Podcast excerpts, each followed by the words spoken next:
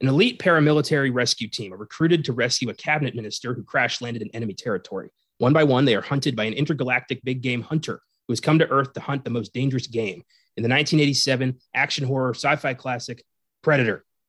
I'm Connor Gary. I'm Caleb J. I'm Colton Jenkins. I'm Cristian Aguilar. And this is the 200th episode of Filmgazm.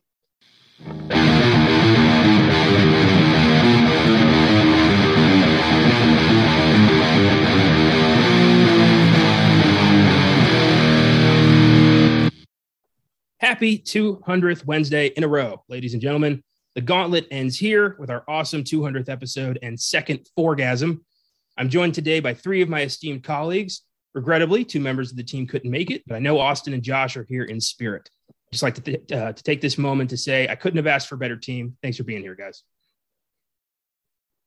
No problem. Yeah, anytime. Uh, I've been looking forward to this for a long time. I've had Predator on the books for 200 for for a few months now, and uh, it just lined up perfectly with the release of Prey. It's like, you know, what else would make sense here? And this is such a perfect fucking movie that it just it's it's what I want to celebrate with. So, ah, it's gonna be great. Uh, no rewind, no new news. This is all Predator all the time, and let's get into it. Uh, what are you guys' history with this movie? Uh, how you know Predator? What's what does it mean to you guys? Uh, whoever wants to go first.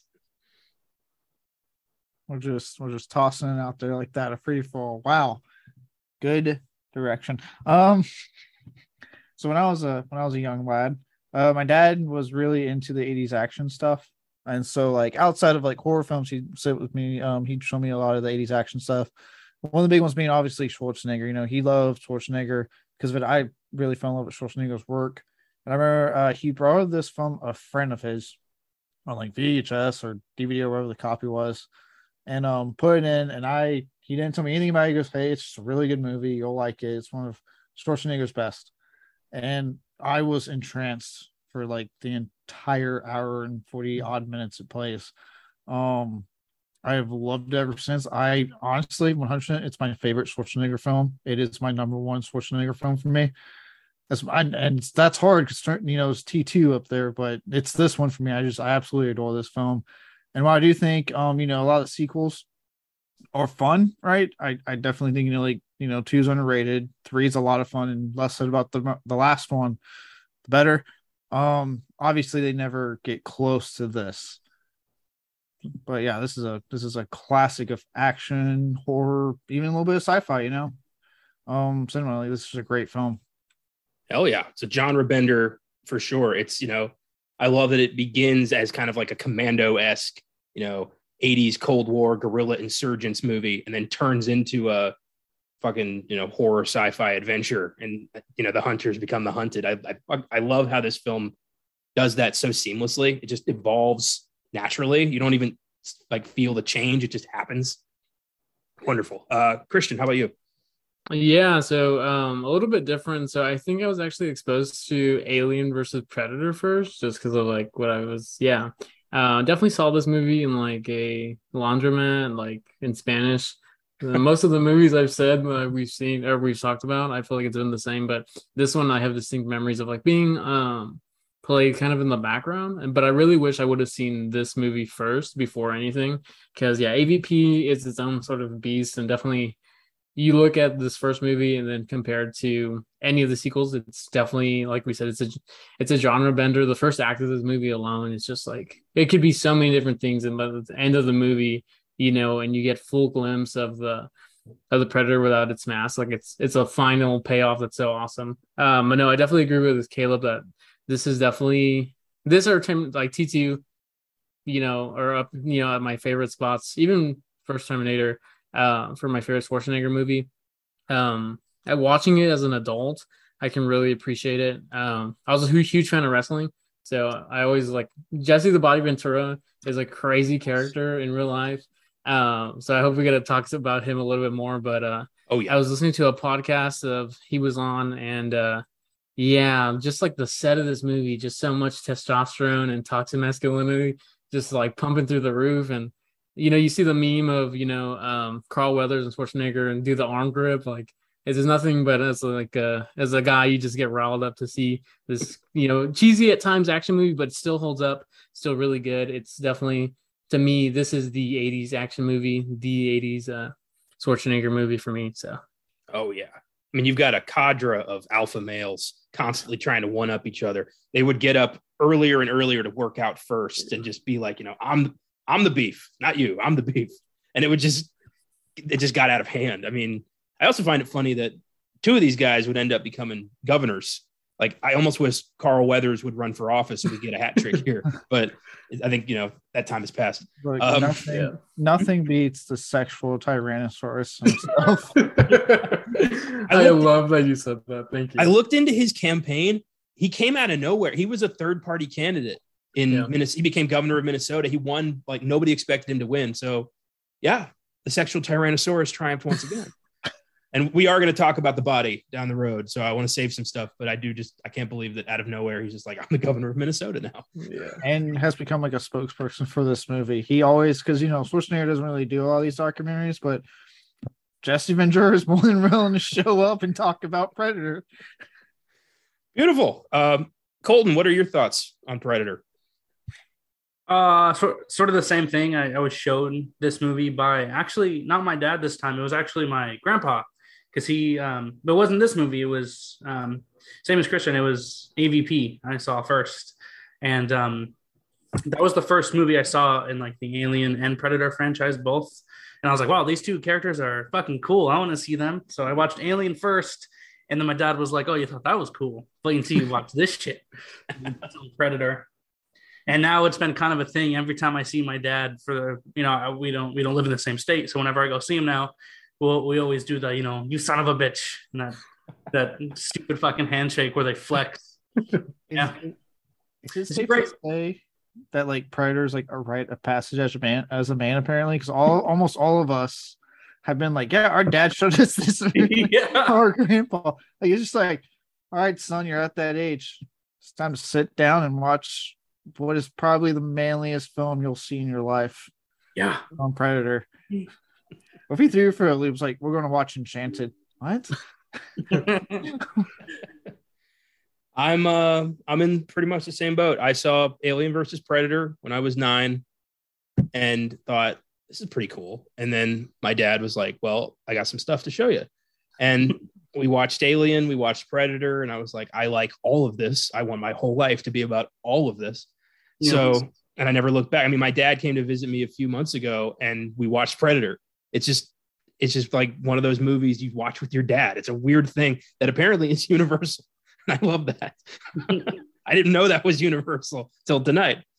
Uh yeah, it's such it's a classic. It as far as my favorite Arnold movie though, I mean, it's hard to pick a favorite between this and T2. It really is. I it's got to be just a coin flip on any given day because I, I don't know if I can pick between those two movies. so today it's predator tomorrow tomorrow it'll be Yeah. Oh, it's T two.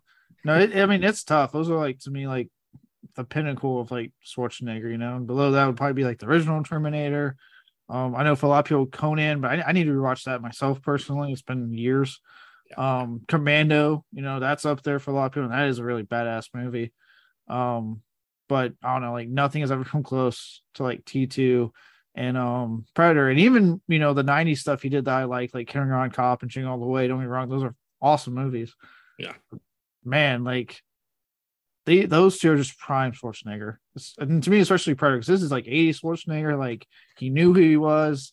Like which I think I also like a lot too is that all these guys knew who they were going into this movie, and this film plays it. It does not downplay it. It, it lays it up to a T.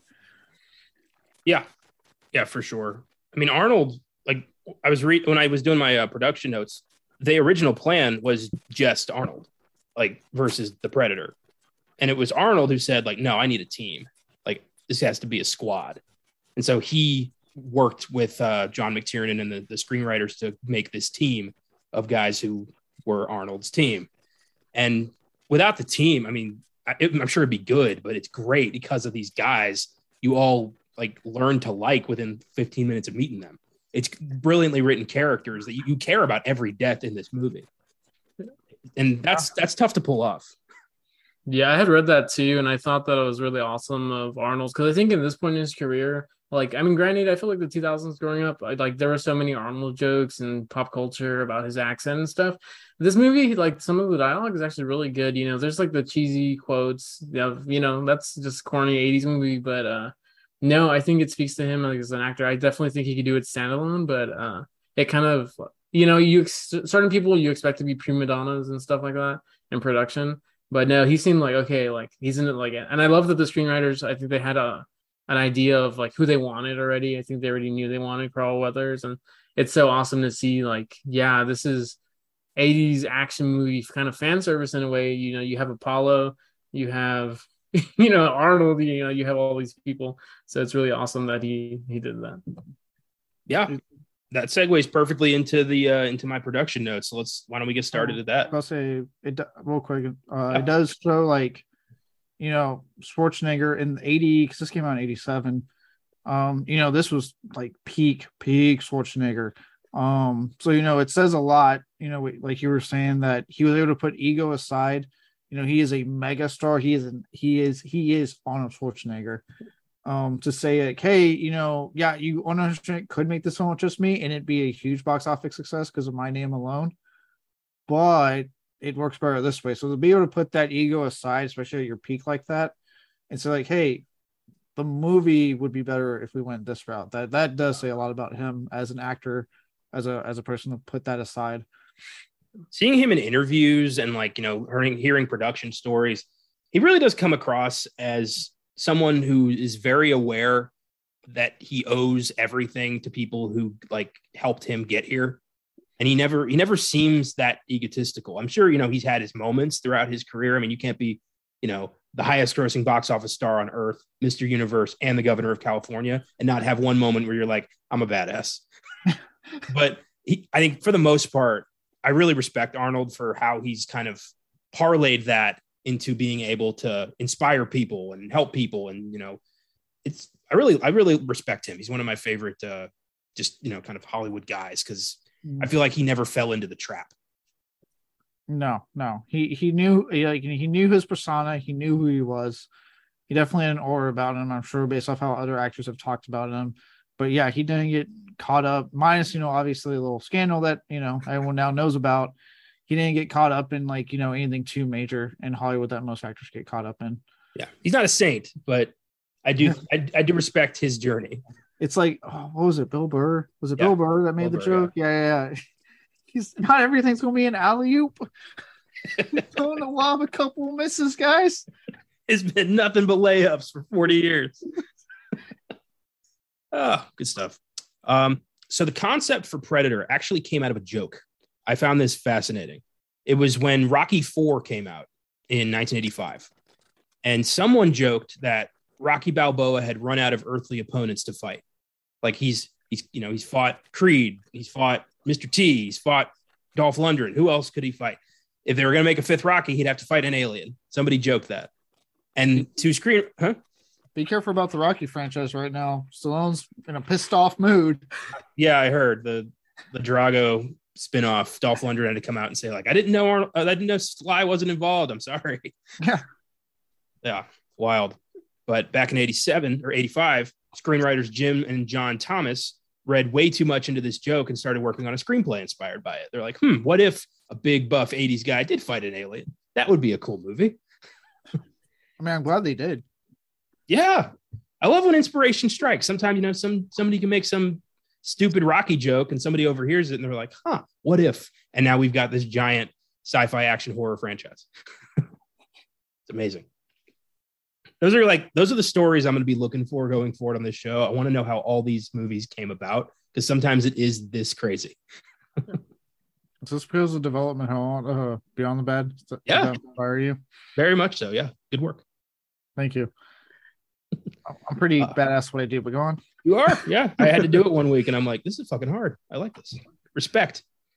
you remember Colton? You were there. yeah, Colton. um, so the the original script was called Hunter and featured an entire cabal of alien hunters just hunting different kinds of creatures. and they streamlined it to just one alien hunter going after the most dangerous game, humans, and the most dangerous version of humans, soldiers. So worked out. They, you know, this is too much. Streamline it. Yeah, I mean it works out too because I mean think about it, you're using. Well, I like the movie doesn't really specify at any point like what kind of special forces they are. It's just that hey, these are spec op guys. Um, the only mention we get is when they find that Green Beret team that gets mutilated. Um, so I mean, think about it, yeah, you're taking essentially, you know, for Earth, you know, for our planet here, our our most deadliest legalized killers. You know, not taking count any on the table shit that goes on. Um, but you know, people are trained to, you know, take a life, move on, accomplish mission, go home, rinse and repeat at some point in the future. You know, that that is their job day in and day out. And then you mix that with like the ultimate alien warrior or you know, predator. Yeah, no, I can see why they streamlined it. It worked out wonderfully. Yeah. Yeah, it did. You brought up uh really quick, you brought up Hunter, and I don't know if anyone's seen, but I've kind of like dabbled dabbled into watching sort of the uh what are they called? Uh mockbusters, like the faux blockbuster yeah. stuff. Yeah. So I've actually Um, seen Alien versus Hunter um by someone who like pirated or got that movie thinking it was AVP. And within like the first 15 minutes, the first 15 minutes, I'm like, what the fuck is this knockoff bullshit? Um so I think it's funny that the the knockoff still uses that or use that name. Yeah, yeah, it's funny. Um, and I do like that the as the franchise progresses, we do get to see, you know, like in part three, we get to see how you know cartel guys and serial killers, like how they would handle a predator, and Oh, yeah. yeah, you know, constantly hunting for the most dangerous version of a human it can find. I love that idea, and this weird code of honor it has about you know it's not going to kill you if you're unarmed. If there's no sport in it, he doesn't want a part of it. That's that's so cool. Like this this thing is it's intelligent. It's got a code. It's not just some mindless monster. It's it's it's dangerous as hell. Yeah, which you could. I, I think sometimes some of the sequels they they they you know smudge it a little bit, but yeah, for the most part, yeah, yeah, I, I think it's cool. So basically, we would be fine. Don't fight a predator, boys. All right, whatever you do, don't go out there and fight a predator, so we can all live to see another day. Um, so once they established soldiers, Jim and John Thomas, they were first time screenwriters. They couldn't get the time of day from anyone in Hollywood. They wrote this movie and they're like, let's sell this. And no one, you know, you don't have a hit, don't talk to me. So they did what any budding screenwriter would do in the 80s. They just slipped it under the door of 20th Century Fox producer Michael Levy. And this guy was like, what the hell is this? And he's like, oh, this is pretty good. So he ga- he brought the script to Joel Silver, who had recently produced Commando. And Joel Silver would become like a, one of the biggest producers in Hollywood. Uh, he gave this film a budget, wanted to turn it into an action flick. So these two guys, just by you know their own, like really just cojones, were like, let's try this, and just put their script under a producer's door, and it worked. it, it's funny in Hollywood you hear about all the time where like no one wants to give a first time screenwriter or director or whoever the time of day because you know they need some they need product to prove their worth. But then they don't have product to prove their worth because no one's giving them time of day. It's like this weird catch twenty two where it's like then it almost sometimes it makes me sit go, then what's the fucking point? Like, what is the point? Like you guys need to read something from a first time person to actually give them that work or else they it just sits there but hollywood is a fickle bitch True. Very true. So it worked out. Joel Silver decided, all right, I got this. So he hired John McTiernan to direct this thing. And McTiernan, prior to this, had only directed one movie, the 1986 horror film Nomads, which didn't really do well. So weird that the producers were like, let's give this dir- one, like, you know, barely tested director a shot. These screenwriters, like, they didn't even look at them. meanwhile carpenter makes one one one mistake like he can't direct anything else from us Now I was Uh, looking into the director's like sort of bio, and it's crazy. Sort of the like he's totally bankrupt now, and Oh, we're gonna we're gonna get to that. Yeah, Tyrion's it's crazy. Fall from grace is kind of fucking nuts. Like Uh, usually these Hollywood guys at least can kind of catch back, you know, some sort of wealth, but no, this guy really went through the ringer. Yeah, Colton, it looked like you were gonna you were gonna say something. Do you have a? All right, so we had a, a brief technical uh, situation. Uh, Colton's computer crapped out, so regrettably, Colton had to had to bow out on this one. But we're gonna soldier on and uh, continue talking about Predator. If hopefully, if he you know figures out the situation, he'll jump back in. If not, you know we'll see him next week. so Or sorry? Colton. Or will we? Has he Yeah. been pressured? Ah, 200 already feels cursed. You know what? We're going to keep going. This is always a thing when we do our our like big episodes. I know. People just go down. yeah, it's I'm waiting for like a full blown fucking fire for the 300. uh back to I believe we were talking about John Yes. McTiernan. Uh, yeah. So Nomads, it was the only film he'd done before this. I guess Joel Silver enjoyed Nomads, so he brought McTiernan on to direct Predator, and this would be such a hit, it would give McTiernan a you know something to brag about, and he would follow this with Die Hard, which he would then follow with The Hunt for Red October, Last Action Hero, Die Hard with a Vengeance, and the Thomas Crown Affair, as well as a few duds like Medicine Man, The Thirteenth Warrior, Basic, and the remake of Rollerball. So not you know not flawless, but his when he hit, he fucking hit. I was like, what? What some heavy hits he had? Jesus. Yeah, I mean, just the I mean, just just to have Predator and Die Hard as your like back to back. I mean, that's all you need. But he kept kept turning them out. I'm impressed. Yeah, I did not know he did both uh, Predator and Die Hard and uh, Red October, and so I was really like, this guy is the action guy at least for a while. Yeah, For, for a while. For a while. for a while until uh, he would end up serving ten months in prison for lying to the FBI about his involvement in a wiretapping scandal. He's since been released, but has not made a movie since 2003. So I think he's just done with everything. He, uh, yeah, he said he hadn't hired this PI, but he had hired this PI, and he lied to the FBI, and they were like, "Well, we're going to make an example out of you," and they sent him up up the river. Well, Shame. Yeah, that's John McTiernan.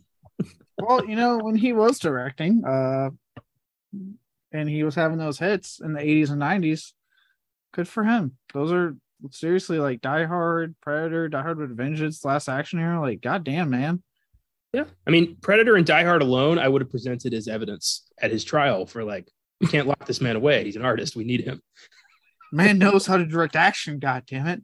Who hasn't lied to authority once or twice? What- yeah, it's just, just the FBI. What is that like South Park episode when they have to like find a director? what a twist! No, we don't need a twist, M Night. We need more.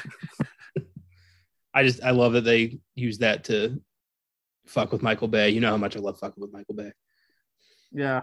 Well, that and then the whole uh, the Mel Gibson one. You know, say what you will about how crazy he is, but god damn it, the man knows story.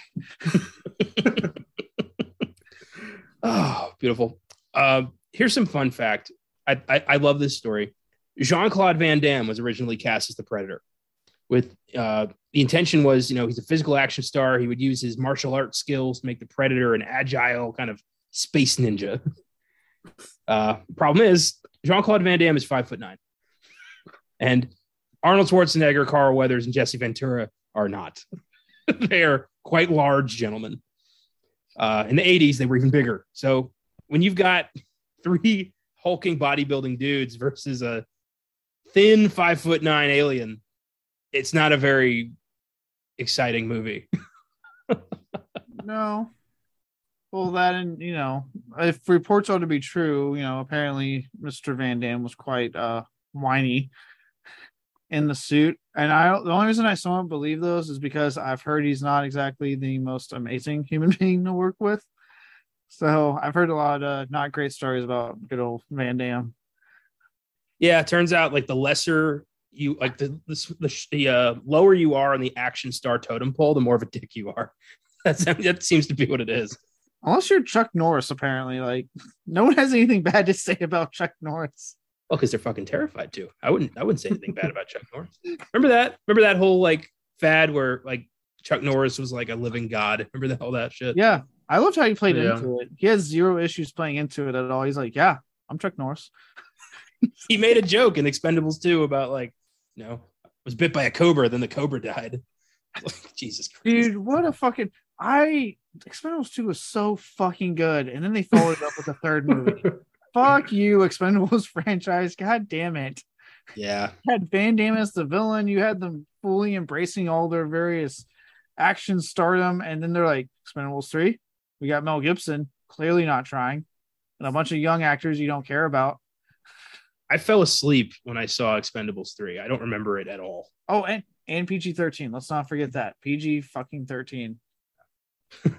Expendables I would have four loved. I would have loved to see uh, Van Damme do a split kick though against the alien. He doesn't too. He doesn't too. Well, oh, really? In in, Yeah. uh, in Expendables 2, not not Predator. No, sorry. Oh no, no, in Predator, yeah, yeah. Oh yeah, that would be cool if he did in Predator. Though. Did you see have you ever seen test footage of the original design of the Predator? Yeah, of course I have. Yeah. I It's have like a bug, like a weird bug man. And he's like Yeah, running like through the jungle. He's like, Are you kidding me? Bug slash lot. I'm so glad they end up ditching that in favor of what they do have because what we have probably one of the most badass creature designs in film history, in my opinion. Oh yeah. When we get to film guys and facts, we're gonna get into how that design came about, and it's a really just chance. Uh, but obviously Jean Claude was they wanted a physically more imposing man. The creature had to look more threatening. You got you got to you got to have a creature that looks like it could throw Arnold around like a rag doll. And five foot nine Van Damme in a, in a lobster suit was not the was not the call. Just thankfully they got they didn't get too far into filming before somebody was like, this isn't gonna work, right? So I don't know if like Schwarzenegger looking at Van Damme like he's a puny peasant as he's just chomping on that cigar. Smart money's on Dutch, taking all bets. uh, and Van Damme constantly complained about the suit being too hot, causing him to pass out. He also had reservations about, you know, only appearing on camera in the suit. He's like, no one's going to recognize me. I want to be recognized. And he was just, he was complaining in, but in a situation where they literally could get anyone else. Yes. And also with all the other craziness that happened on that set, filming in a fucking tropical jungle. I'm sure they're sitting going like, dude, shut up. You're not the only one having fucking issues right now. bugs, snakes, storms, dysentery, all of that shit happened while they were filming this, as well as insane stunts, testosterone fights, and Yeah. a complaining Van Damme. Honestly, if you pay attention to Schwarzenegger, he gets skinnier as the movie progresses, and it's not because he's watching his hel- his food intake. Actually, everyone on set got uh, dysentery except Arnold and McTiernan because they weren't drinking the water; they were drinking their own water. But they all got everyone else got really fucked up. I look, I've been on deployments to foreign countries, like um, I've been to India. They will tell you off the bat, don't drink the water. You just don't want because they do not clean it the way we do. Yeah. So they ended up changing, you know, everyone was like, we don't like the design. We don't like Van Damme. It's not intimidating. It's not scary. Let's let's scrap it. Let's start from scratch. So they fired Van Damme. They redesigned the Predator. They hired Kevin Peter Hall, seven foot two Kevin Peter Hall, who Yep, just he just finished work as uh, playing uh, Harry the Bigfoot and Harry and the Hendersons, and there wasn't a lot added to his height. he's just naturally tall as fuck, so he's the guy. He played Predator in the first and two, uh, first and second movies. No, I really, I will say that uh, shitting on uh, Van Damme right now, you know, for sure about him being like complaining, but I think uh, was it Kevin Hall? He definitely deserves his flowers for the like this body work of this because it's so imposing. And Yeah. I mean, for even like the the camouflage things, it really builds up, and then you finally, you know, one of the things is like with you can't reveal like the whole monster too much or too soon. It kind of you know, but the payoff is there with this movie, and then when you do see him, it's so imposing. Um, and then the practical effects of the movie are so fucking good that they hold up to this day. Yep, that's Stan the Man Winston right there. Yep. Maybe the greatest VFX artist of all time. I'm Uh, saying, man, Winston. Damn right. Okay. Want to give? I love Stan Winston. I got mad respect for this guy. No, Stan, Stan Winston's awesome, and no, uh, Kevin Peter Hall. Yeah, he doesn't get talked about enough for his work in the first two Predator movies. Um, but he's really, and again, it kind of goes back to what we've always talked about with like, to an extent, with like you know the Michael Myers and Jason Voorhees talk we've had about actors that are covered in whatever, whether it be a you know a costume, on this case a bunch of prosthetics, and they have to emote much differently. And again, you know, people being people, they don't consider art. It's the same thing when you see like certain metal bands like Slipknot or Kiss that get considered lesser for because they go on stage looking the way they do. Um, Mhm. Cooper right for the longest time, but it's like you know they're they're in the acting side of it. You know he's he's doing everything he can to show you how physically imposing this fucking predator is. Um, Yeah. to the point that like I you know I watched an interview for the guy playing the new I forget his name right now, but playing you know the predator and the new one coming out, Prey. And he talked about how you know he would you know how he he did his homework. He watched how you know the predator was portrayed in this film. You know, I know what to do in this one, but also in keeping in mind that this is an early predator. This is not the one you saw in the movie. So he what he would do to kind of add his take to it, add a little bit of flavor to it. And based off the trailers, like I think he's going to crush it as the fucking predator for movie. Like the that, this probably looks like it's going to fucking take fucking names. It's going to kick ass and chew bubblegum. It's all out bubblegum. well, Kevin Peter Hall was the template. You know, he he was the first Predator. He, I think, is one of the best, uh, like, you know, monster actors ever. Just what he what he does with the Predator, the way he holds himself, the way he, you know, is not quite human, but also like, you know, learning from them and taking what he's learned and putting that into his own performance. It's it's really brilliant, and it, it's a damn shame we lost him so early. He was um he was 35 when he died. Uh, he uh, unfortunately he had AIDS, and he Mm. died in 91. So we lost Kevin Peter Hall way too damn early. I think Predator 2 was his last movie. But Yeah. his legacy, I mean, fuck, just you know, these two Predators and Harry and the Hendersons, this guy was amazing at acting through costume. And just his height. I mean, Jesus Christ. Seven foot two. I can't imagine. I've never met anybody that tall, not even close. I, I can't physically, I can't physically like imagine how tall that must be. It's crazy to me. fucking huge. Unreal. No, I think yeah, the guys behind the mask definitely. I feel like nowadays they're starting to get more recognized. Like with Doug Jones, like at least people are recognizing sort of everything that he's been in. Um, but no, it's awesome to look back and actually see the contributions that these people played and trying to kind of give them their flowers with that because you know they definitely do not get the credit they deserve. Yeah. Well, we try very, very hard to make sure they get credit here. We like pointing out their uh, performances and their success because, like you said, they get overlooked quite often. Uh, so they got Kevin Peter Hall. He's the new Predator. As for the rest of the cast, we got action superstar Arnold Schwarzenegger, who was the first person to be cast playing team leader Major Alan Dutch Schaefer. We just dug into him big time a few episodes ago when we talked about the Terminator. He's a box office megastar, former governor of California, former Mr. Universe, and an inspiration to millions. And also Chris Pratt's father in law, which just makes me laugh. I forgot about that. Yeah. um, he, I, I don't think he smoked cigars before he became family to Arnold Schwarzenegger, but he certainly does now. It's like a rite of passage. You have to smoke cigars with Schwarzenegger. Yeah. Uh, I am looking forward to seeing what his son is going to do. I hope his son, um, good old Patrick Schwarzenegger, can break out of the shadow. I know Scott Eastwood has been kind of having some issues trying to break out of obviously just being the son of Clint Eastwood. Yeah. Um, but I hope his son breaks. I know I say like 'cause I know his son Patrick Schwarzenegger is going to be on that upcoming Boys spinoff that they're developing. And I remember he made a comment that he actually showed the footage, some footage to his dad to go to Arnold, and Arnie was like, "What the fuck are you filming?" Oh man, I I can saw imagine that. that conversation just between.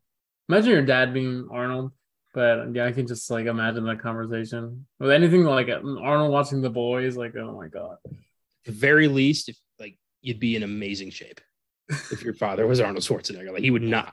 There's no way in hell he would let his his kids be fat. he has one kid. Okay, funny enough, right? Not to body shame anybody, but he has one son that's like super out of shape, and then another son that's like completely. Is it what the, the kid he had with with the maid? How how does what does he how does he look? I think he's the out of shape one. All right, we're we're heading down a a, a dangerously insulting rabbit hole here. I think I think the Yeah. No, yeah, he definitely, yeah, the Arnold, uh, the Schwarzenegger kid definitely gets slandered. Oh man. Um, if you want to see Patrick Schwarzenegger uh, deliver a really slimy performance, watch the movie Moxie. Mhm. Um, he plays a uh, a rapist, like captain of the football team rapist, who's just so smug about it. You fucking hate him in that movie. Uh, that's all I can really recall at the moment. Uh, but I'm glad he's uh, kind of branching out, trying to you know get out of Dad's shadow. Probably you know maybe take a stage name would be a good start. Yeah, I, I mean, like I don't know. I just feel bad for these. Like, like uh, I know Wyatt Russell. He's finally, I feel like finally kind of getting out of that and becoming much more recognized outside of being like Kurt Russell's son. But you just, I, I feel bad for these guys sometimes because it's like you know, obviously they're they're not doing it to emulate their fathers. They're pursuing this career because they're just as interested in as like their parents were, you know. And it, I know how that has to suck when you have a dad like Kurt Russell or Schwarzenegger or you know Clint Eastwood. Like they are just Yeah. giants, titans of Hollywood. People know around the world their name, what they've contributed to cinema.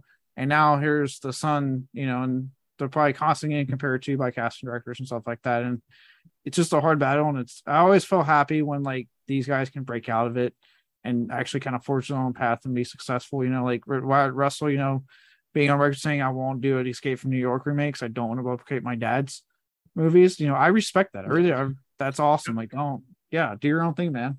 One of the best examples of that for me is uh, Jared Harris, uh, Richard Harris's son, who like fans wanted him to play Dumbledore in the Fantastic Beasts movies, and he was like, "I'm not doing that. That was my father's role. I'm not my father."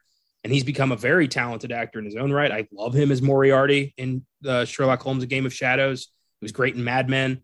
He's mm-hmm. he's great. He, he's his own guy. You can see Richard in there, but it's not. You know, he's his own man. Yeah. And it is tough to do that, especially when you're at when your you know parent is such a titan of cinema. No, I was gonna say uh to that list, John David Washington for sure. I think he kind of w- was under the the radar for a lot of you know when his come up. You know, people weren't too people didn't put the connections right away that hey, that's Denzel's son. So I think he loved that that he at least made the attempt that like I'm gonna make my own name. And I think yeah, the you know a big thing, especially like I've seen on like Twitter and like different threads or even TikToks of like uh nepo babies that they love to be called and stuff. Like everyone's got connections. It's just that's how how Hollywood is. Occasionally, Yeah. people are gonna make the big break, but hey, it's very still much a family business. Uh, and yeah, no, you know, some of them rightfully, you know, d- don't deserve their credit, but no, I think the list that we named, yeah, they're really, you know, they can deserve their own recognition aside of from that shadow. Yeah, I mean that initial bump. I mean, yeah, it's gonna help if you're Arnold Schwarzenegger's son, if you're Jared Harris. I mean, if you're Richard Harris's son, if you're Denzel's son, it's it's gonna help. But Mhm. Hollywood, you know, that whole industry is all about who you know. If it's your parents, if it's you know an uncle, if it's some guy that your dad once sold a script to, it all of that helps establish a career. And what you do from there is is yours. yeah as i say the continued success is all about how you are at the box office or at the the tv numbers if you want to do you know tv um and that's why and actually this came out not just because we're talking obviously like talking about you know Arnold Schwarzenegger Patrick because earlier today i was reading like a you know top 10 who could take over the role of wolverine right and one names upon was scott eastwood and even i was like you know what i think he could do it i was like this guy you know he's been really trying to get out of his clint eastwood shadow he's not a bad actor. Actually, he was one of the few things I liked about Wrath the Man, his like more crazy psychotic turn he he played in that movie. And he has the build for it. He's young enough. I'm like, yeah, you know what? Let give him a chance. Let's let's see how he does. You know, it's like I really I root for these guys that Yeah. yes, obviously it's who they know and you know, yeah, actually it's that boost, but at the end of the day, if they're not getting work or people aren't paying to see them, like they can't continue. You know what I mean? Like that's the big thing that people forget. Like they have to have continued success to keep going. Yeah, yeah exactly. Uh, yeah. Well, Arnold absolutely kills it in this movie, and he, you know, he looks incredible. I totally believe that he's the head of a Black Ops rescue team. I- I love his intro when like everyone in that chopper, I'll say like a chopper pops out, except him. He has sunglasses on, fucking cigar in his mouth. Which quick quick side note, this is just me having actually been in a helicopter myself, uh, uh being in the Navy. Um, no way in hell, by the way, in case anyone's running, would you be in a helicopter without hearing protection at all? Those things, even inside, are loud. some of the loudest shit you will hear in your life. It's double hearing protection. Yeah. Even in the helicopter and the talk, how they yell. Uh, I've seen the guys, they have to have their little mouthpieces like right up to their lips. It's believe you. insanely loud. I also feel like you probably wouldn't be allowed to smoke in there. No.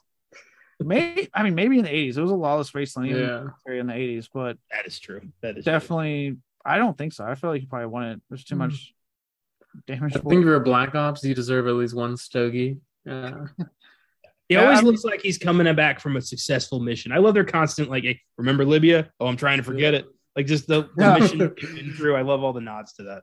Oh yeah. Well, in all fairness, I could believe that they would let them smoke because uh most branches, I can tell you right now, like you know, like me being regular Navy, they're so like uptight buff. You know, I haven't shaved in a fucking day or something about all the grooming standards and stuff. But man, you see those Navy SEALs? They got long hair, they got beards, they'll be shirtless. yeah. They're wearing like their boots and like like their gym shorts, and that's it. And no one says a fucking word to them. Why? Because they're SEALs and they will kill you. You don't want to fuck with them. So I can believe that they're like ah special forces. We'll leave it alone. No, funny you bring up seals because yeah, that's one thing with the body that he often gets in trouble for, or at least he has in the past because he was like Navy uh, in Vietnam, like the precursor to seals, and he's gotten like plenty of heat from from like someone called them out basically saying like, oh, you know, you, you weren't officially a seal, you're just the precursor, so you don't deserve like the title or like you didn't go through what we went through type of stuff. God, Uh, we have- I mean, people- sure, yeah. he has something to say about it. It's good old Oh body. yeah. Wait. Um, next up, we got Carl Weathers, who plays CIA operative Dylan, a real son of a bitch. The other Uh, half of the handshake that fucking shook the ward. Yeah. Yeah. I always forget how fucking shredded Carl Weathers was in the 80s. Yeah. I mean, good God. Dylan, you son of a bitch. And he is. He's a complete rat bastard who lies to them Yeah. the whole time, but does get a little bit of redemption right before Predator, you know, sticks him. Yeah.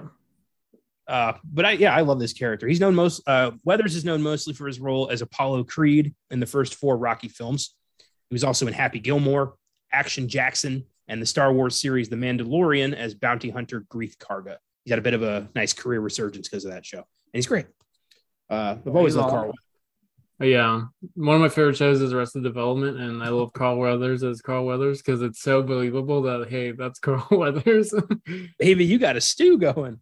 It's so good. Have you seen You Arrested Development, Caleb? No, I haven't. He- Carl Weathers plays a fictionalized version of himself who is an acting coach to David Cross's character who can't act. But Carl Weathers is clearly broke the whole time and is giving like thrifty advice, like not acting advice, but like advice on how to save money. Like Yeah. somebody's going to throw out a chicken bone and he's like, whoa, whoa, don't throw that out.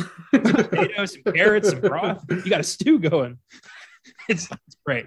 I love when actors do shit like that. Like on a, I know, I know you want to fan on Holliston. Tony Todd's in an episode, but he like plays himself as a complete prick and asshole, and it's the best. Oh my god! Like he he purposely tries to crash at their place, hits on their women. Like it's it's so funny. Yeah, I always love when actors play exaggerated versions of themselves. It's one of my favorite things. Uh, and yeah, Carl Weathers as Dylan is just, you know, your typical CIA need to know asshole.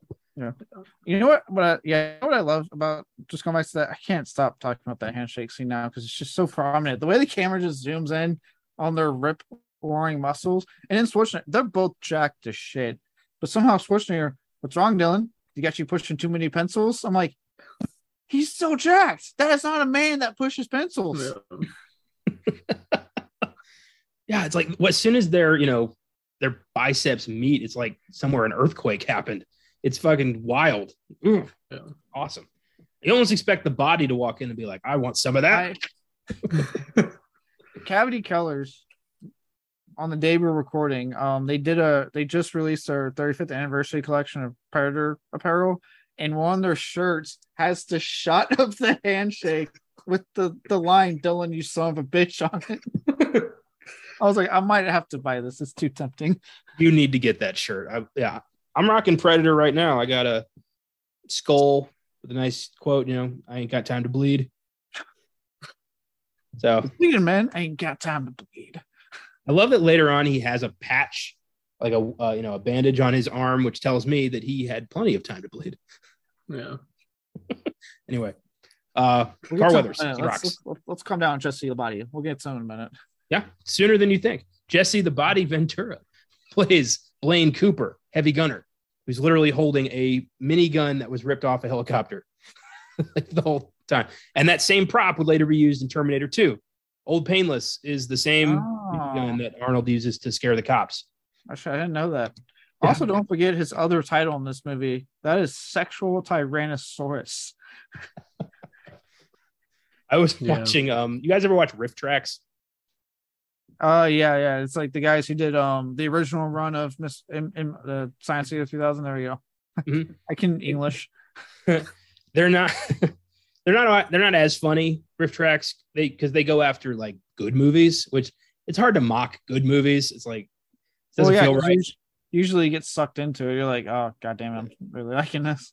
but they did Predator, and when Blaine gets blasted apart, they did have one good gem of a joke, which was, "Oh, I guess that's how the sexual Tyrannosaurus went extinct." Oh my god. You have to think Uh, that chewing tobacco sales um definitely went up after that line. Uh, he, had, he, had- yes. He has another line of that helicopter that I can't repeat on the air, unfortunately, but it's just Oh, the way yeah. he just the delivery is so fucking funny to me. Bunch of slack jawed around here. Around here. Yeah. No, if you were to show this, like taking this movie and putting it into 2022 definitely would not fly. Um, but it's funny to see, imagine like just showing people who've never seen this before, and that's like one of the opening scenes. Well, I've always Yeah. viewed this movie as Blaine and Mac are 100% in a relationship. Yes. Okay. I'm glad that you brought that up because Yeah. yeah, they're I love the bromance they have. And he's like, we're under the same mm-hmm. moon. Like that's not just a homie. That's Well, well, Blaine has, you know, he's constantly being very, you know, homophobic. Mac, when when Blaine dies, Mac is very much like, you know, he lost the one person who meant everything to him. Like there's a there's something there that they're like, you know, when they're not killing guerrillas, they're, you know, sipping Mai Tais in Fiji together. Like this is yeah. yeah. I'm glad I'm not the only one who sees that. I it's it's it's it could be there, you know, but it's just hidden under so much testosterone and machismo. It is. I mean, Jesus Christ. I will say is I know I shouldn't I know obviously we can't repeat that word, but I won't lie. When I was watching this last night on my new pristine 4K edition, I definitely was repeating the line as he was saying it. I was I, it steered in my brain. There's so many lines though I was just repeating as soon as they came up in the movie. I just said out loud to myself. I don't want to sound like I have I have nothing but love in my heart for everyone who's not an asshole. It's the only group of people I don't like. Yes. So, but every time I hear that word in a certain context, it's the funniest shit I've ever heard in my life. And you know exactly what I'm talking about. Yes. Predator counts. I don't know why. It's just because you don't expect it. You don't expect to hear that word anymore, thankfully, because we've mostly Yeah. erased it. Right. It's But the out of nowhere, shouting at a group of soldiers because they didn't want your chewing tobacco. It's like, Yeah. Jesus. Yeah. and it's like the only Dial it back. time, it's the only time they say it too. And it's actually probably the only of uh, now offensive di- term of dialogue they use in this movie where you're like, yeah. I came out and everything else you can probably get away with in the movie, honestly. Well, they got you know Hawkins' constant you know jokes about his girlfriend's giant pussy. That probably hasn't aged too well either. I mean, I think that's Also, they're just terrible fucking jokes. yeah. And also, like, look, I'm just saying this as someone who is military. I know. Military is very on on PC with joking. Like, it's almost Yeah, yeah. insane how on PC with joking they are. So it only makes sense that in the 80s, spec op guys would say these kind of things. Not saying it's okay, it just makes sense. I do Yeah. I feel like that- you that- can definitely. Oh, sorry.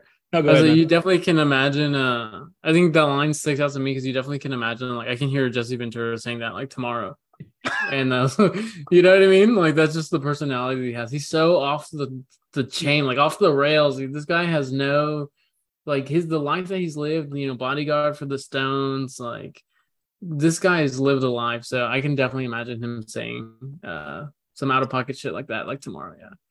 This is true. Yeah. yeah, that's yeah. Well, let's talk a bit about his backstory. Uh, Ventura was a professional wrestler turned part-time actor who appeared in such films as The Running Man, as uh, I believe his name was like Captain Freedom. He was a gladiator who's like retired, but he's like, you know, I'm the best there ever was, and I'm coming after you. It was it's a terrible movie.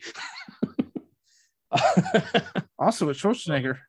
yeah, they were they, they became buddies and you know rivals because you know one of them like had slightly bigger arms than the other, and that just wouldn't fly.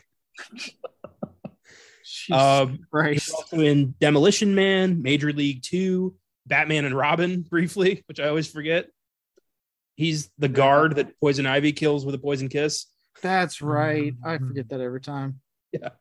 He's always like, "You can't get, like, you can't live outside the cold zone." Every time I hear that, I'm like, "That's Jesse Ventura." it's a very distinct voice.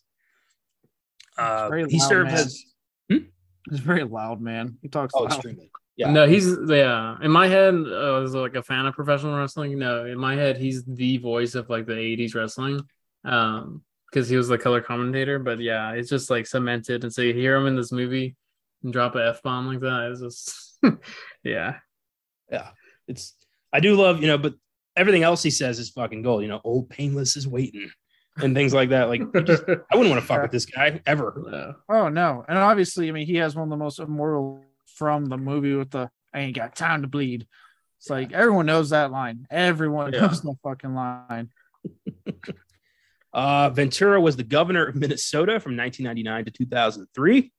After sneaking in there in a, as a third party candidate, defeating the Democrat and Republican candidates to become the fucking celebrity governor. You love to see it. That's that's the Constitution at work.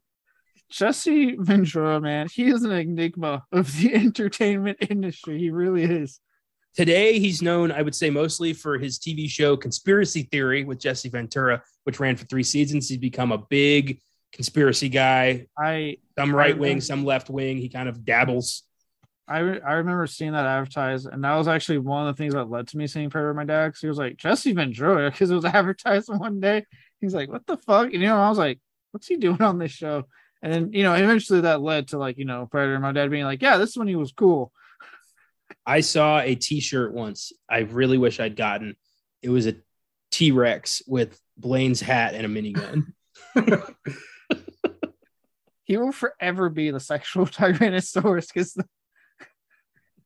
oh, You got to be confident through the fucking roof to refer to yourself as a sexual Tyrannosaurus. Beautiful. You, you got to love it. How do you not respect that?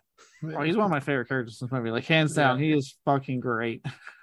I wish I had anybody want to avenge my death as fiercely as Mac does. Like wants to avenge Blaine. I mean, He the shut down a fucking section of the forest. I'm like, Jesus Christ, guys. 200 rounds of a minigun into the jungle, not to mention what everyone else was shooting in there. And he's, you know, like pressing a razor up to his face, like, you know, uh-huh. screaming the little Richard lyrics into the jungle. He's lost his fucking mind. dude i that scene man like look they definitely didn't kill the predator obviously but they killed a lot of other animals native to that area there's a lot of dead animals there I wonder how that uh with the original look, like it's more bug like. I wonder if that played because before you really see the predator, the first thing he does is with the scorpion and like kind of stabs him. He's like looking at it. I wonder if that would have been uh tied into it. I love that Mac does get him in the leg, and the Predator's like, got to take a breather and like patch himself up. And he's just like, God damn, fucking. I mean, I wonder if that's like the equivalent of like, you know, hunting deer, and one of them like gets their antlers in your fucking leg. And you're just like, didn't expect that. These things aren't supposed to fight back. Just you know I always think of the fucking robot chicken skit now and they're like don't kill the human don't kill the... what's wrong with you man the hippie predator, boo. Yeah, Woo, yeah great. oh, funny. humans are friends Um, next up, we got Elp- Elpidia Carrillo, who plays Anna, an insurgent who becomes an ally. Uh, she was also in Salvador, Solaris, Seven Pounds, The Tax Collector, and the TV series Mayans MC, which I haven't seen yet. I was a big Sons of Anarchy fan. I keep meaning to check out this show. Uh, and I like her a lot. I like that she's just fucking with them. She speaks English the whole time. and yeah, she's very much like you know a, a villain in the you know in these human conflicts but then once the predator shows up she's like okay these are the these guys are the only way i'm getting out of this alive so i'll stick with them yeah. I like how you know she works so hard to get away from them, and then as soon as the predator makes the the first kill of the movie, he will get to that interesting casting choice uh, for anyone who knows their film history and history of this franchise. Um, but uh, after that, it's she's like, okay, I'm going to stop trying to run away and stick with them because they're the only thing keeping me safe from this goddamn thing.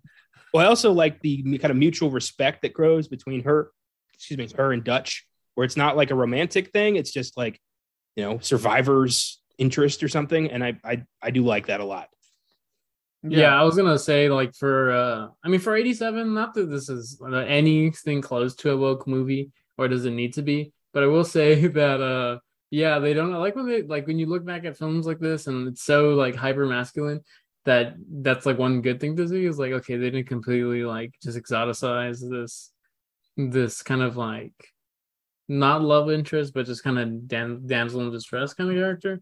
Um and also like I feel like Mac and uh um and Dylan are like on pretty like everyone's on pretty even playing fields. You see like it's like yeah, they're very much like ex or military dudes that are just like all equals, just kind of i did read that the original plan for mac and blaine was they were going to be uh, white supremacists who really didn't like taking orders from dylan.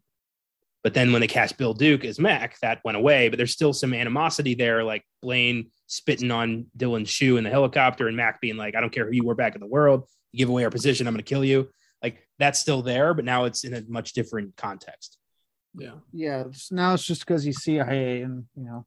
yeah now he's just a prick who's misleading them Yeah. Um. Yeah. Uh, I do like that. I do like when you mentioned the woke thing. I was gonna say there's no movie in hell that if you cast Jess as the body of Ventura, that it's gonna be even remotely woke Yeah. or PC or anything. You the moment you cast him, that goes out the fucking window. Yep. Oh boy. Next up, we got Bill Duke, who plays Sergeant Mac Elliott. He was also in Commando, American Gigolo, Menace to Society, Payback, Red Dragon, X Men The Last Stand, and Mandy. He also directed Deep Cover and Sister Act 2 back in the habit, as well as a lot of TV and several documentaries. So he's a very uh, bit of a renaissance man. Bill Duke. He also has a um, foundation that uh, brings like quality, what he calls edutainment to people. He's very well-rounded individual. I have a lot of respect for Bill Duke. Oh, I've always loved Bill Duke. I was about to say you better not forget Mandy in that list because I freaked the sh- fuck out when I watched Mandy the first time. I was like, "Holy shit, it's Bill Duke! It's Bill goddamn Duke!" And then, and the way he talks to me, I'm like, he's pretty much playing the same character. Yes, there's something out there, man. Yeah. in the Jungle, and I'm like, oh my god, he's playing fucking Mac right now. He was in an Yeah. episode of Lost. I remember I was watching Lost. It was an, a Sawyer episode where he was in a jail. He was in a uh, in prison in Georgia, I think, and Bill Duke was the warden. And I was like, oh shit, Bill He, Duke, uh, prison warden, sign me up. He he does that. He popped up in uh Black Lightning on um uh that the CW show, which by the way is Arrowverse coming to an end as of was announced today. Flash got confirmed for a season nine being the final season. Um, but yeah, he popped up in that as like the head of this very shady you know agency, and it was Bill Duke, so he crushed it. He was great. Yeah, I wanted to see Deep Cover for years. Like I didn't know he directed it till I was put doing this research, but it was it's Laurence Fishburne and Jeff Goldblum and like an undercover cop in a drug ring thing. I love the song that uh Dre and uh, Snoop did. So I've yeah, Deep Cover's been on my list for a very long time. And now that I know Bill Duke directed it, it just went up. Oh yeah, yeah. Bill Duke is the fucking man. Like he pops up in. Obviously here he, I don't know if he's playing the one that's clearly snapped the most, and he just he sells it. I mean, he you're like, dude, you need to calm down. And then like when like how he kills that pig or the wild boar. I should say I don't want to offend anyone by saying pig, wild boar. the more the more annoying fucking breed of pig, if I if you want to put it like that. Um, but he kills them. They're like messing with him. He's just like, "Fuck you, fuck you." as much as I do love the, the the final confrontation between Arnold and the Predator, how cool would it have been if they'd subverted expectations and Arnold had gotten his head blown out and the final confrontation is between Mac and the Predator? I mean, I'd still watch it. Was that God? That head blown out. What a nerd! I love how this film just absolutely, especially in '80s action films in general, did this. It embraces that R rating when it's violent. It's gore. Like is horror movie level gore when these guys are getting fucking killed. Like seeing the blood just fly into the camera after he gets fucking laser blasted. I'm like, oh my god. Yeah. Well, this thing is like a perfect Long Island iced tea of action, horror, and sci-fi, and some comedy, just perfectly layered with the right amount of each to make this perfect movie. Are you saying You the chose comedy- you chose the shittiest drink to elude predator too. by the way, whoa, whoa! I, hate enjoy- Long Island's, but uh, I enjoy a good Long Island iced tea. Let's calm down. No, um, no, but that is like, yeah, Thank you for the support, Caleb. I appreciate it. Welcome. I'll give you that one because I actually do like a Long Island iced tea myself. It was the first cocktail that popped into my head. God damn it. no, that was really good. Though. No, I, I like how you say comedy. So are you saying you laughed at um the jokes about his girlfriend's pussy so much? Yeah. Well, I laugh more at uh, Billy's insanely huge laugh at the joke. oh yeah. It's like just it wasn't that funny, man. But I appreciate the props. That and you know, sexual tyrannosaurus always makes me laugh. But yeah, there's some moments in here that like you know when when Arnold throws the machete at the guy and goes stick around, Around? you know, you chuckle. Yeah, I, I love how they sneak those in the little like run liners Arnold does in that whole sequence of like the stick around and he's oh there's some other stuff he says that's really funny. Knock knock. Oh, Yeah, no, the kind of uh as some shitty as Batman and Robin is, you know, one of the saving graces for me is like the corny one-liners, you know, uh Thank from you. Arnold. Because if you enjoy it as, for camp, you, this is not a good Batman movie. But if you look for it for camp and corny one-liners, it is the movie. I, I I love hearing everybody talk about their like their time on that movie as like you know it was dreadful. I hated doing this cartoon movie. It almost destroyed my career. And then Arnold's like, I had a great time. I got to be a Batman villain. I got to joke. I had a frozen cigar. I made twenty million dollars. Great time. Yeah, sort of. So, and look, I'll stand by it. That movie's terrible, but dear God, Schwarzenegger knew what he signed up for, Yes. and he is the only one apparently in on this whole joke, and is having a hell of a time just spouting off ice puns for two goddamn hours. He showed up and kicked all sorts of ice. It was a great time for him. I hate when they interrupt the movie. I still love that at every DC film that Drafthouse shows, they show that clip beforehand of Mr. Freeze blasting the dude and being like, I hate when people talk during the movie. Every single DC movie I've ever seen at Draft House. God, dude, I, I stand by it, man. Schwarzenegger knew he was like, I know what to do for this movie. Yeah. He's like one of the few actors who can do a movie entirely out of puns, and I don't bat an eye. Yes. no one did. It's I would argue. I would argue he's the only one in that movie that did did not have their career affected at all. at all. Yeah, nobody. Uh, Clooney had to make some amends. Chris O'Donnell and Alicia Silverstone disappeared. Uma Thurman still had Tarantino, but that was about it. Arnold was fine. Yeah, he just went on and did more fucking movies than that. He followed it with like fucking Eraser and End of Days. Nothing ever hurt his career. No. The only thing that hurt his career is that he literally said to become governor. Like that. That's what did it. He could have. I easily kept going probably for a long time. And then what happens as soon as he leaves office? He does The Last Stand, Expendables 3, Escape Plan. Just went right back into it. Yeah, did not stop. You know what? Most of those films are actually not bad. Yeah, his his post, you know, governor career hasn't been like amazing, but some decent flicks. Yeah, I like. I remember I liked Last Stand. Pairing him up with Johnny Knoxville, I was like, okay, I'm checking. Escape. Plan, you know, Arnold and Stallone finally burying the hatchet and doing a, a kind of a buddy prison break movie. I, I liked it. Yeah, I liked it. I didn't think we need to have like three or four more films with Stallone in it, but I don't know we what are. happened there, but I'll take what I can get. Uh, next up, we got Sonny Landham, who plays Billy Sole, the tracker.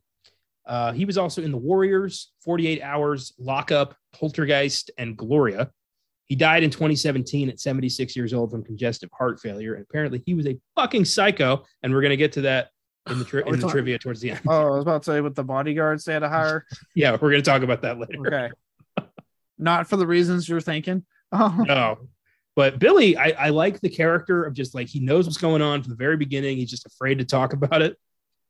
And Well, yeah, I like go. how it's implied that he doesn't really talk a lot to begin with. Like he's kind of like the one member of the team that even they're kind of scared of.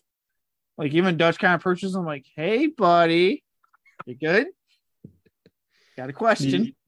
Yeah, he was him. my favorite. He was my favorite character growing up, or like first time watching this. Um, and I really wish they would have given like, okay, this guy is so badass, like, what does you know? What did he do to earn that? Because this is a whole crew of badasses. So what is what makes Billy stand out? That he's just like, oh, there's no fucking tracks. You know, Yeah. what makes him be that that guy? I love the line where Billy says, like, there's something out there and it scares me. And Pancho's like, What are you talking about? You're not afraid of any man. He's like, There's something out there and it ain't no man. And everyone kind of clams up. They're like, if Billy says that, something's up, something's going on. Yeah.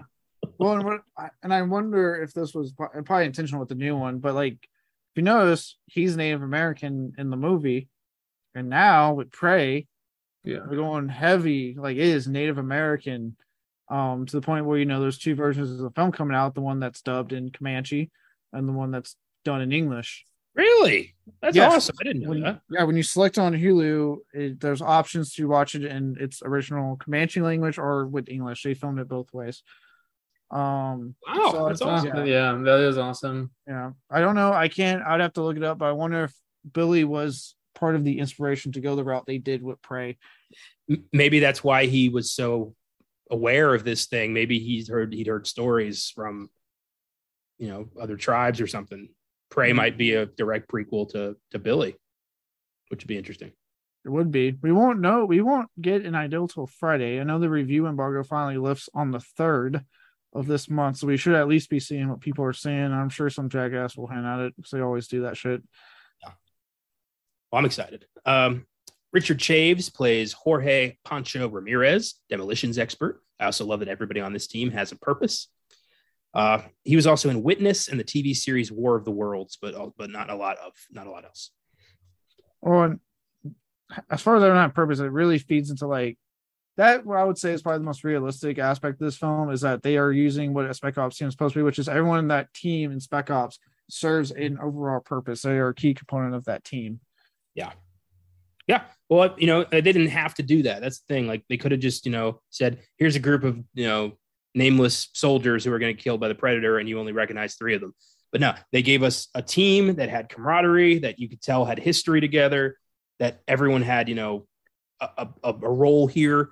And you get to see them operate when they take down the guerrilla camp. And then, yeah, you just like, you care about these guys when they start getting picked off. It's a, it's a really well done group of characters, well written. Yeah. From what I heard, and Jesse Ventura definitely gives himself a lot of credit. And on the set of this movie, he talks about his his he's like quote to say that his muscles were bigger than Arnold, blah blah blah.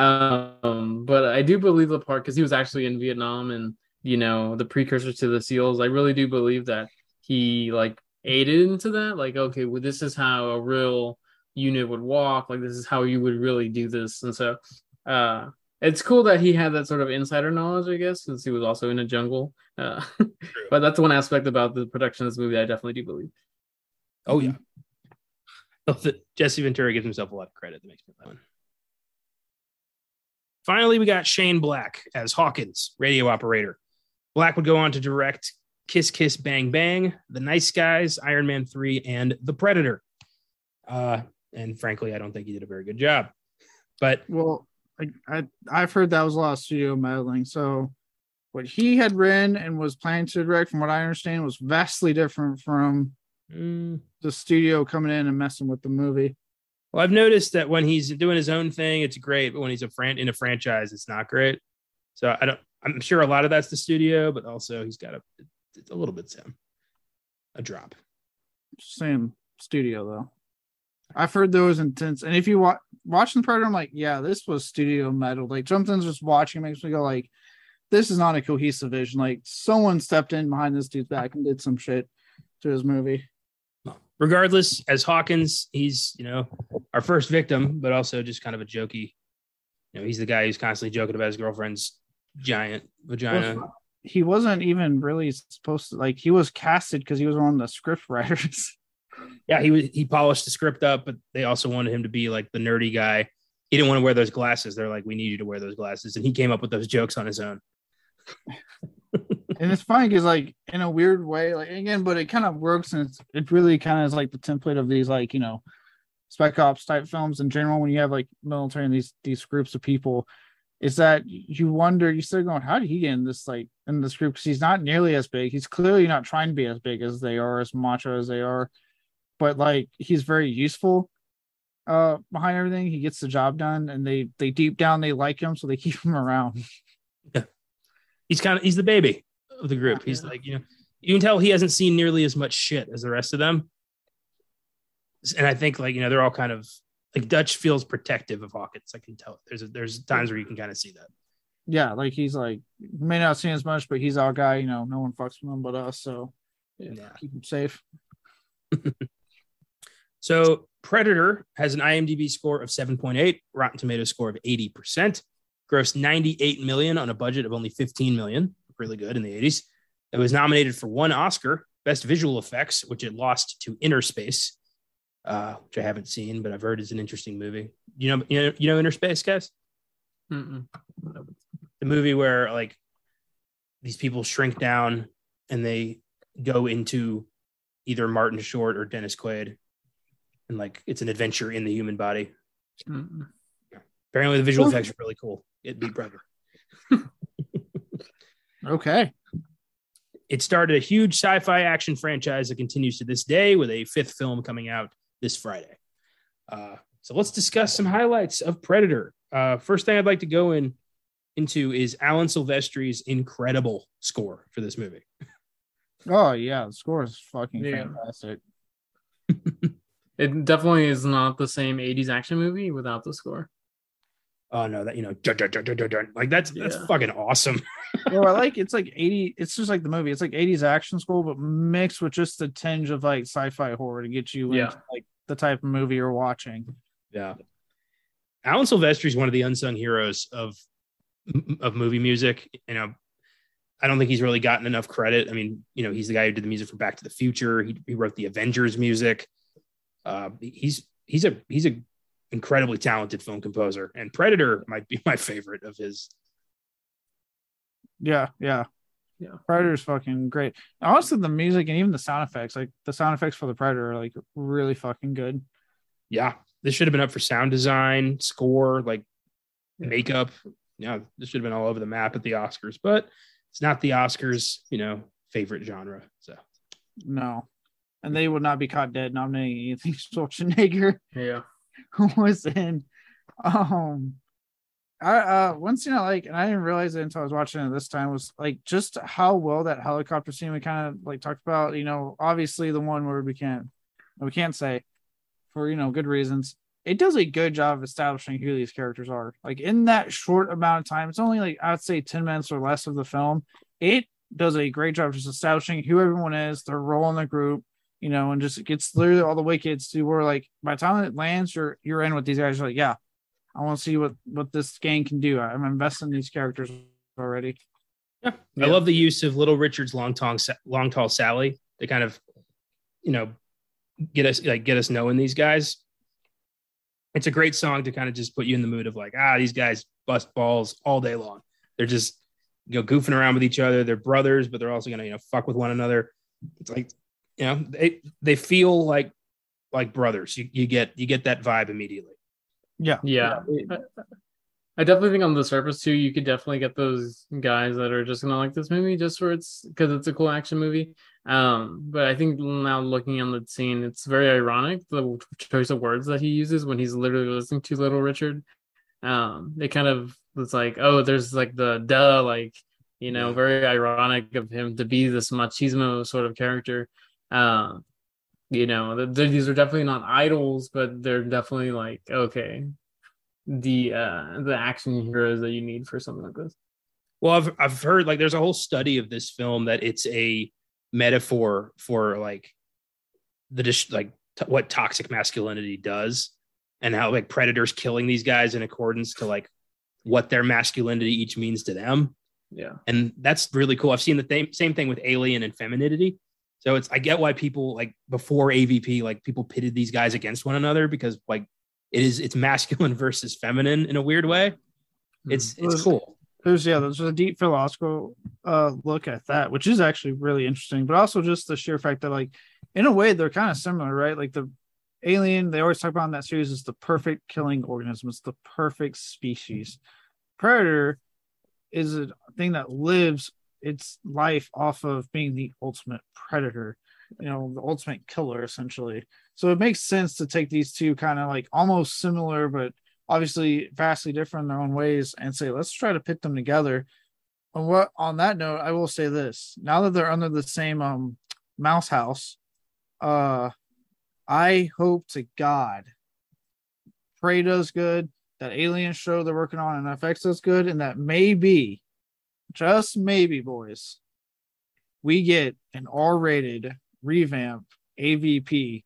Because if you're trying anyone who's all like, oh, it's Disney, blah blah, like again, 20th Century Studios is owned by Disney. They just don't put their name on it, so then we can get R-rated material. So Predator, yep, that's why Predator. Does that mean Predator being a Disney princess? Um, what do y'all think of the assault on the gorilla compound where they we get to see these guys in action? standout action scene. Yeah, Yeah. I, I actually forgot until watching it now how great that action sequence is. It's just it hits all the wickets you want out of your 80s action movie explosions and then seemingly never getting hit, but taking everyone out with ease. Um, watching it in 4K, man, those flames really uh they really they really pop. The the the flames and stuff like that color fucking popped on the on the 4K transfer. I was kind of impressed. Awesome. That's nice. Yeah, I didn't. Uh, I totally agree. I think I didn't really catch the parallel um, between that scene and the end scene where it's Dutch uh, alone versus the Predator, and like I kind of see it now in the rewatch of like at first like you establish these characters as the predators they're the pinnacle of like fitness of military you know martial arts like everything that being be encompassed like these guys are the warriors and in the movie it's you know the one survivor who is like the complete opposite who's like you know it really is like that parallel by the end of the movie that i didn't catch the first time Hell yeah.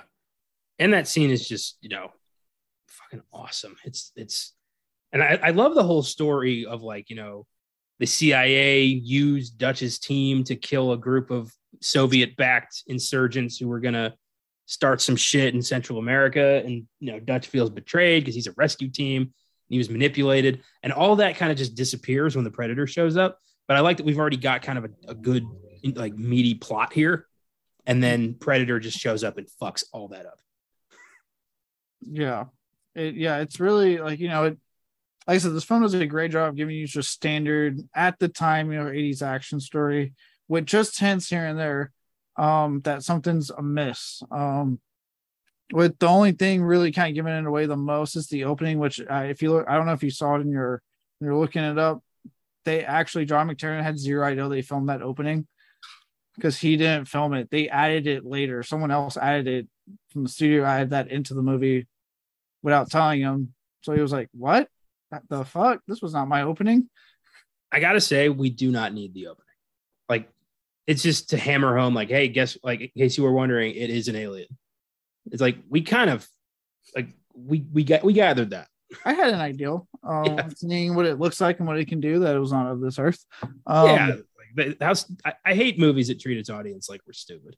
Yeah, well, don't blame McTiernan. Apparently, they he did not film that opening. His opening was what you see with the helicopters coming in and you know the Dillon and all that stuff. Um, but it does a good job of just saying like this is your standard action movie, and then like I said, like you know you start seeing the Predator vision, things start kind of like oh okay something's amiss, and yeah, like you said, it switches, but does it to the point where like yeah, all that stuff about like oh you betrayed us kind of goes out the window but because of how flawlessly they can they flip it to like the predator behind them Yeah. and kind of show you like well it doesn't really matter because we have this much bigger issue you just Yeah. go with it you're fine Yeah, it works so well because it's it's a good script. It's not just like abandoned entirely. There's still that animosity between the team and Dillon because of how this went down. And that just gets translated into the Predator story where Dillon realizes what's at stake here and what he's done and how it's his fault they're here. So he takes on the, the respons- responsibility of like, you know, try to make a run for it. I'll take this one. Mm. Uh, yeah, it, it, it's important to the story, but it, and I do like that it's kind of two movies pushed up against one another that mesh very well. Yeah. Yeah. Um, I've always loved when the predator picks up the scorpion. When you finally start realizing like what is like something really is hunting them. Like they're not crazy. There's not some, and also it's not human. Just looking at its hand, it's like oh shit, this is something else. And him like you know recording dialogue and you know Mac's voice and Billy's laugh and all that. I love that whole bit using that as like a bait and switch. So cool. Yeah, I like I like the little snippets we get of the predator, and you know how they really savor the fucking full reveal. You know who plays the voice of the predator? Peter Cullen, aka Optimus Prime. The fuck, Yep. That's awesome. Pretty cool. that's awesome. He almost didn't do it. Uh, he had just done some like he just had like a, a throat condition, and I guess that helped him get a little gravelly for the predator. So he, he decided to do it. Shit. Yeah, pretty cool. Um, so the first death we get is Hawkins, who gets sliced and dragged away, and they never find him. He's just dangling up in the trees, ripped open. Uh, Anna's the only witness, and she ain't talking. Yeah, no, dude, I love how the predator's so like vicious, and you see like the the people hanging in the trees. You at one point see him rip the dude's spine out. like it just this movie doesn't hold back showing you like how brutal the predator is. It does not care about how you feel when it kills you. Yeah. Well, I love that it's set. It's it establishes that by showing us like the green berets that he like killed without a trace, skinned them alive, and left their corpses as like a warning. Like these are green berets, and this this thing fucked them up without leaving any evidence behind. Yeah, Like, Green berets like the top of the top of the top when it Yeah. comes to special forces. So taking them out, Jesus Christ, I would have turned back and be like, nope, I'm out. I don't like this. No, I think it's very I- fitting that uh yeah, it's very fitting that Predator is a Mortal Kombat character because it's like you take some of the scenes in the gore that it's like, okay, this is like, yeah, this that's his fatality. He's gonna skin you. oh yeah, it's cool, and I love the the whole trophy thing. Like you know, he takes skulls, he takes spines and skulls. He cleans them up. He's got his bag, and he goes home, and I'm assuming like puts him on the mantle. It's yeah. I wonder if this is like considered.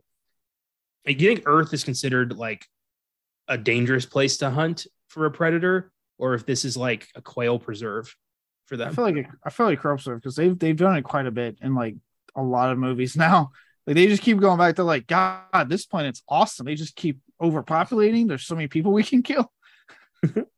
I do love that glimpse you get in Predator 2 of the Predator's trophy room where it's like there's a xenomorph there, there's like a woolly mammoth, there's a Neanderthal, there's some nondescript alien creature. It just, you get the scope of like how long he's been doing this and how Yeah. far across the galaxy he's been doing this. It's, ah, Yeah. Oh, Predator I- 2 is underrated as shit.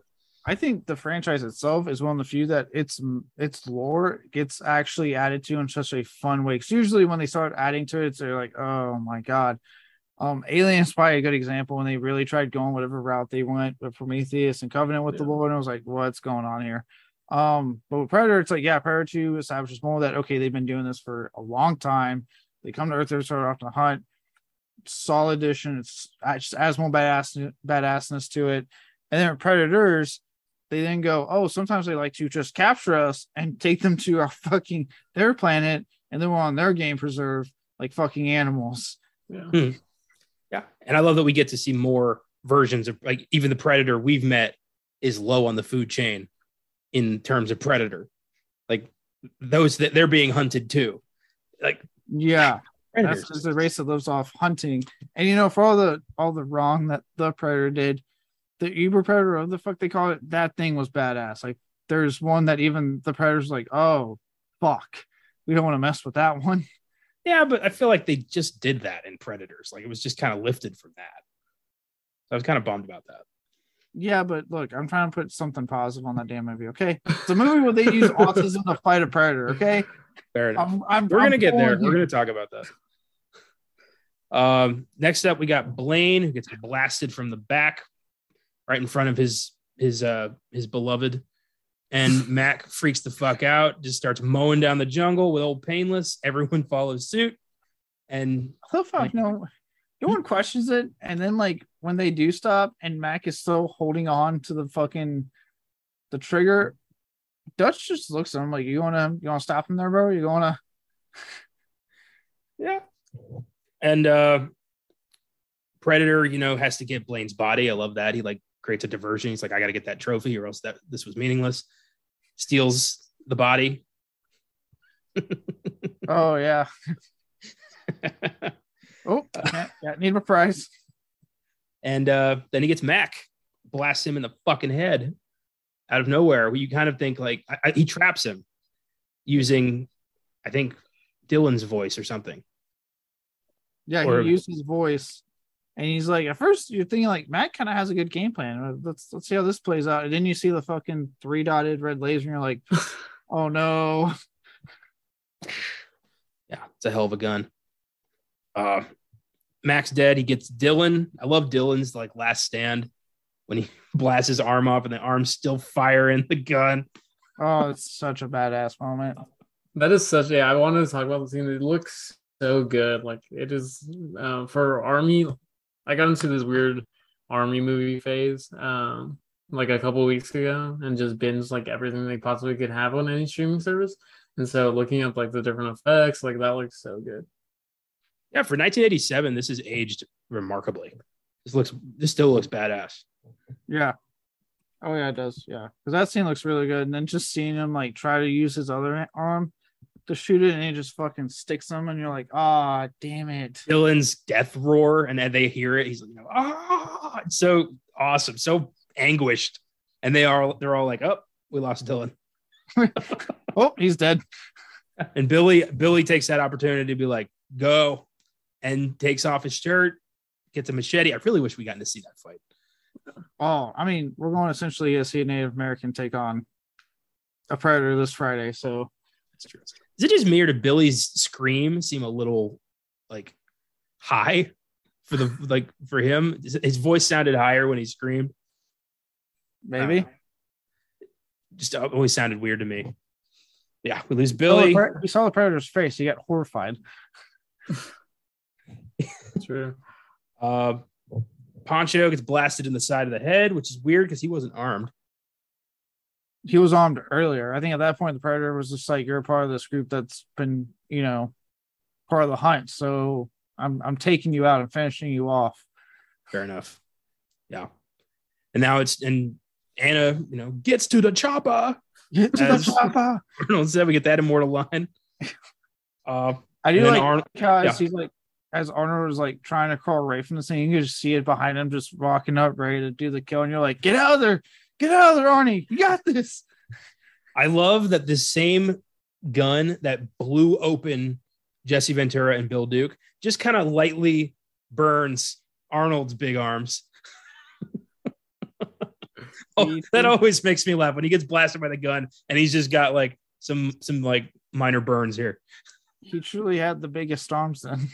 Yeah, I mean, if space gun can't pierce that, I don't, I, I don't know what can. What if, what if the predator just gave up after that? He goes, "You know what? Respect," and just walks away. Just For, throws uh, down a flintlock like he gave to Danny Glover.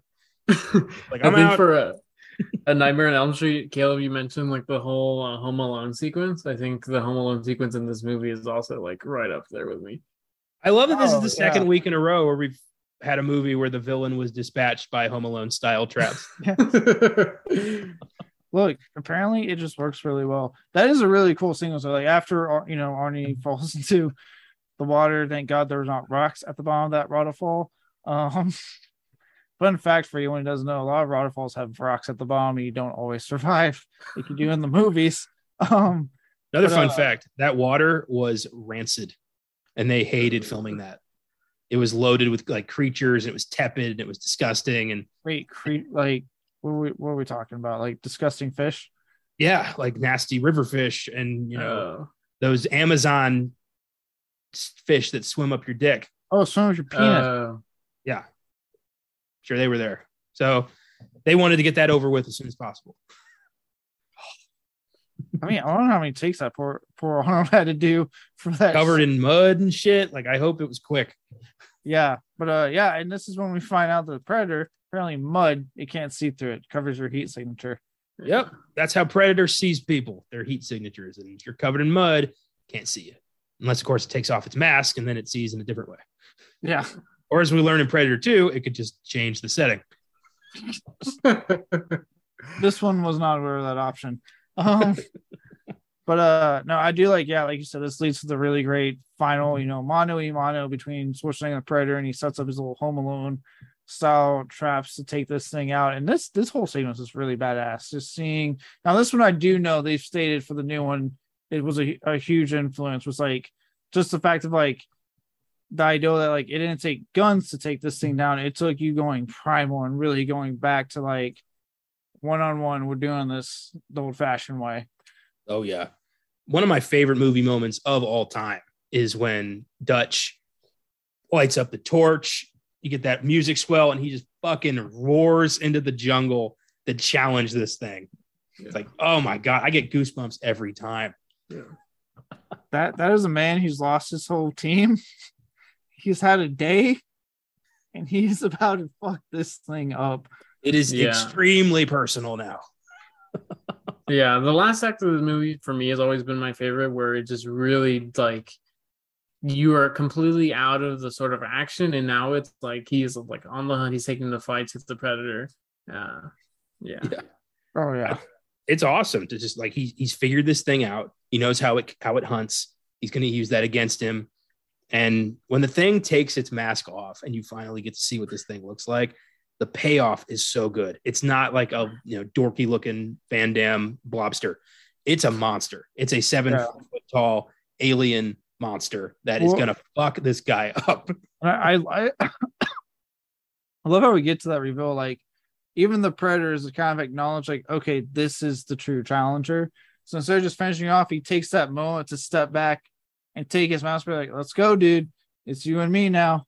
Well, that's something that's consistent in every Predator movie. Is once it's you know the Predator's hunting, but then he comes across a challenge, and when he, when there's a challenge, it's like he wants to be on even playing field. You know, the tools are gone, the guns are gone, the mask is gone. It's strength versus strength alone. I, I love that part of the Predator movie. Every movie, it's always like, oh shit, now now we're talking.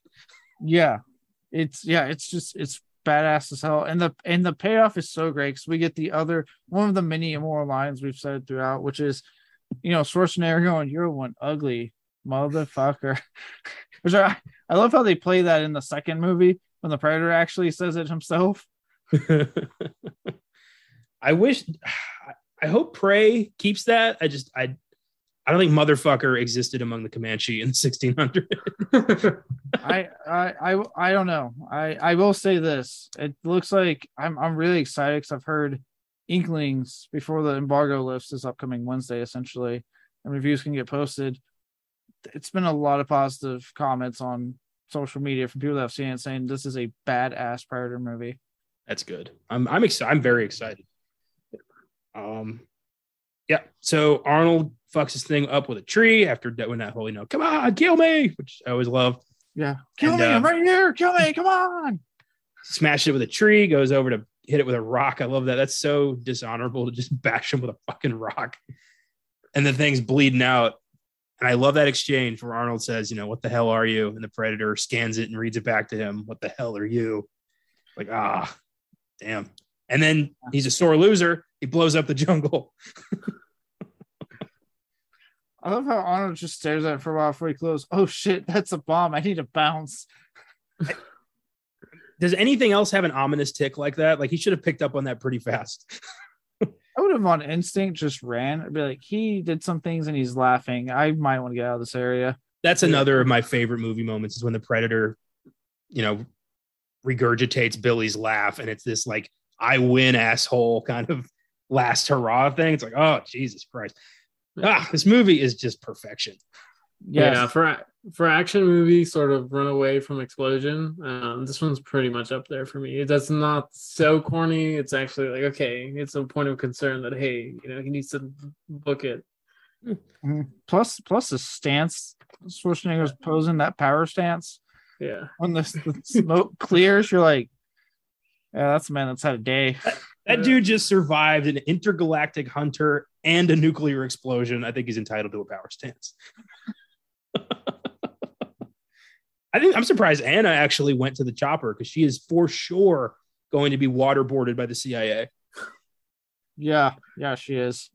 It's a damn shame. Arnold might try to stop her, like stop that happening, but he doesn't have that kind of clout. No. Well, we, we we'll never know because every opportunity to bring him back to the franchise has fucking failed miserably. Yeah. Well, I doubt it. I think he's just, you know, he's, I think he had a choice to, you know, continue a, a franchise and he chose Terminator, which is probably for the best. Yeah. And to his credit, like I said, I'm with you, Predator 2, incredibly underrated. But I know he said he had read the script for the the Predator and was considering it, but he didn't like the script, and that's why he turned it down. He's like, I didn't really like the script, and I'm with you, Arnold. I'm with you. turned it down. I think I don't think his role was very meaty. I think he was hoping, like, hey, if you're gonna bring me back, I want I want to do meaty or something like that. Well, he was supposed to be like the ending. Uh, you, Cristian, you saw the Predator. No, I've seen Predators and I've seen like the Predator 2 when I was like Oh. younger. So I don't I remember Predator 2 a little bit, but the Predators like on TV, but I didn't I can totally miss the Predator. All right, I won't spoil the ending then, but the original You can. intended. You- Oh, I you can? Okay. can. Yeah. All right, well, there's this like box that uh I think it's Boyd Holbrook, right? Yeah, yeah, Yeah, he uh he finds on the predator ship, and the original intention was it's this predator killer thing, and it was the box was going to open, and it's like it's Dutch, Oh, who's shit. like a predator killer, but he didn't want to come back, so instead it's just like a, a suit, like a predator suit that the humans put on, and they're like, now we can kill them faster, I guess, because they've had they've been able to do it for four movies. They could kill these things. I just I don't see how that gives them a leg up, but whatever. There's a lot of intentions with the Predator that went nowhere. um, so here are some filmgazm facts for Predator. Number one, Dutch's line "Get to the chopper" is Arnold Schwarzenegger's personal favorite catchphrase of all of his films that he's appeared in. Better than "I'll be back." It's he loves "Get to the chopper." It's a good one. Yeah. I- Everyone says it. I don't know anyone that hasn't at one point. It's just been like, get to the chopper. Has anybody ever said "chopper" since 1987? Everybody says "chopper." Yeah, because that's how it comes out of his mouth. Yeah, that's how you say it. Uh, number two, the predator's blood, a goopy substance with the color of Mountain Dew, was made on set using a mixture of the liquid from a glow stick and KY jelly. So that's how you make predator blood. Lube and glow stick. Got it. Lube and glow stick wow. juice. That doesn't sound like a good time or something you don't want to be stuck in. I mean, hey, they're in the jungle, so good thing that most KY jelly is, uh, you know, water based, so you can just dip it and it goes away. Oh, I don't know how that works when you mix it with glow stick juice. I think that fucks it up a little bit. You think that negates the? It's for a good time.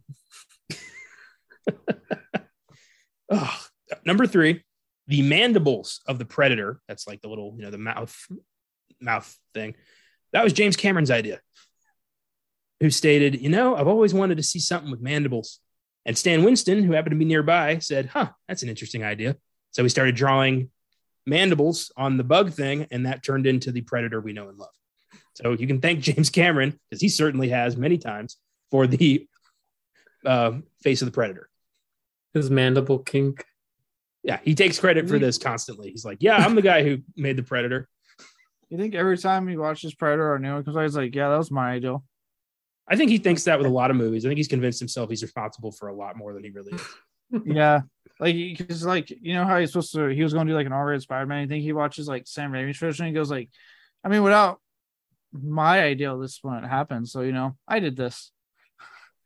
Sure, anytime there's a robot, he's like, "Well, I made the Terminator, which has robots in it, so this is pretty much mine as well." oh my Oh, you're god, filming underwater? Mine. Aquaman! It's pretty much the abyss. I'll take Yeah. that. Um, number four, Jesse Ventura once said that firing the minigun is quote like shooting a chainsaw, which is pretty badass. And if anybody could do that, it's the body. It's God, what a, I think what a he, he'd make an awesome if, if if they would let Leatherface talk, Jesse Ventura. no, because then he'd, he'd be spouting how he's a sexual tyrannosaurus as he's chasing people down. Leatherface in Texas Chainsaw 2 100% thought he was a sexual tyrannosaurus. Just say there at some point, Ventura being like, "You're a bunch of slack jawed," in a fucking Chainsaw Massacre movie, just unprompted. I don't know. I don't know. He pulls a In the bad chainsaw gun accent. out of nowhere and starts firing into a crowd. I ain't got time to bleed, but you do. Ah, and number four, I thought this was really cool. According to Gary Busey, when he was interviewed on the set of Predator 2, Dillon was working for his character, Peter Keyes, in like before the events of Predator. Peter Keyes commissioned the CIA operation in the Central American jungle, and he used Dillon to send Dutch and his team into the jungle to draw out the Predator.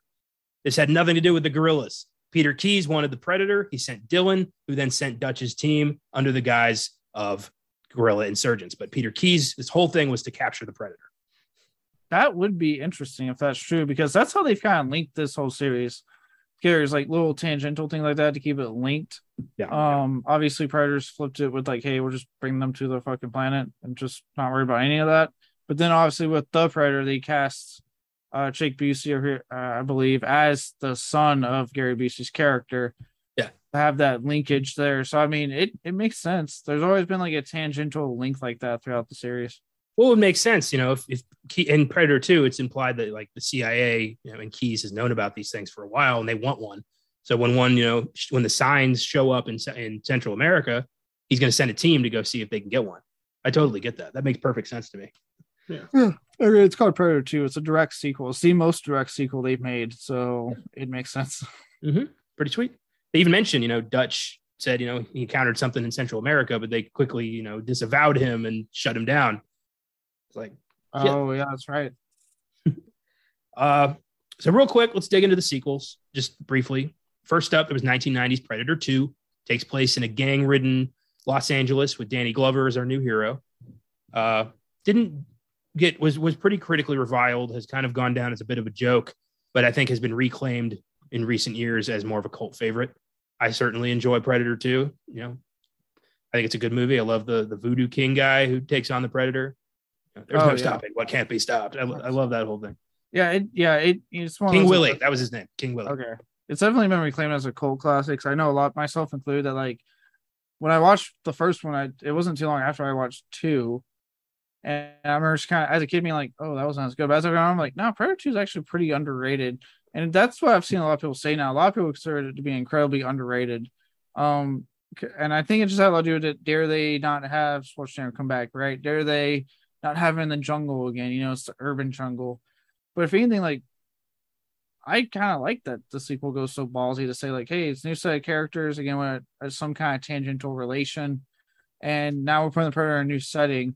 You know, we've I've talked about obviously with the upcoming prey. Like I like that you know putting the predator in different settings, or in this case, different time periods, and seeing like what he's capable of doing. So Yeah. this this was really the first sequel to do that, and yeah, underrated.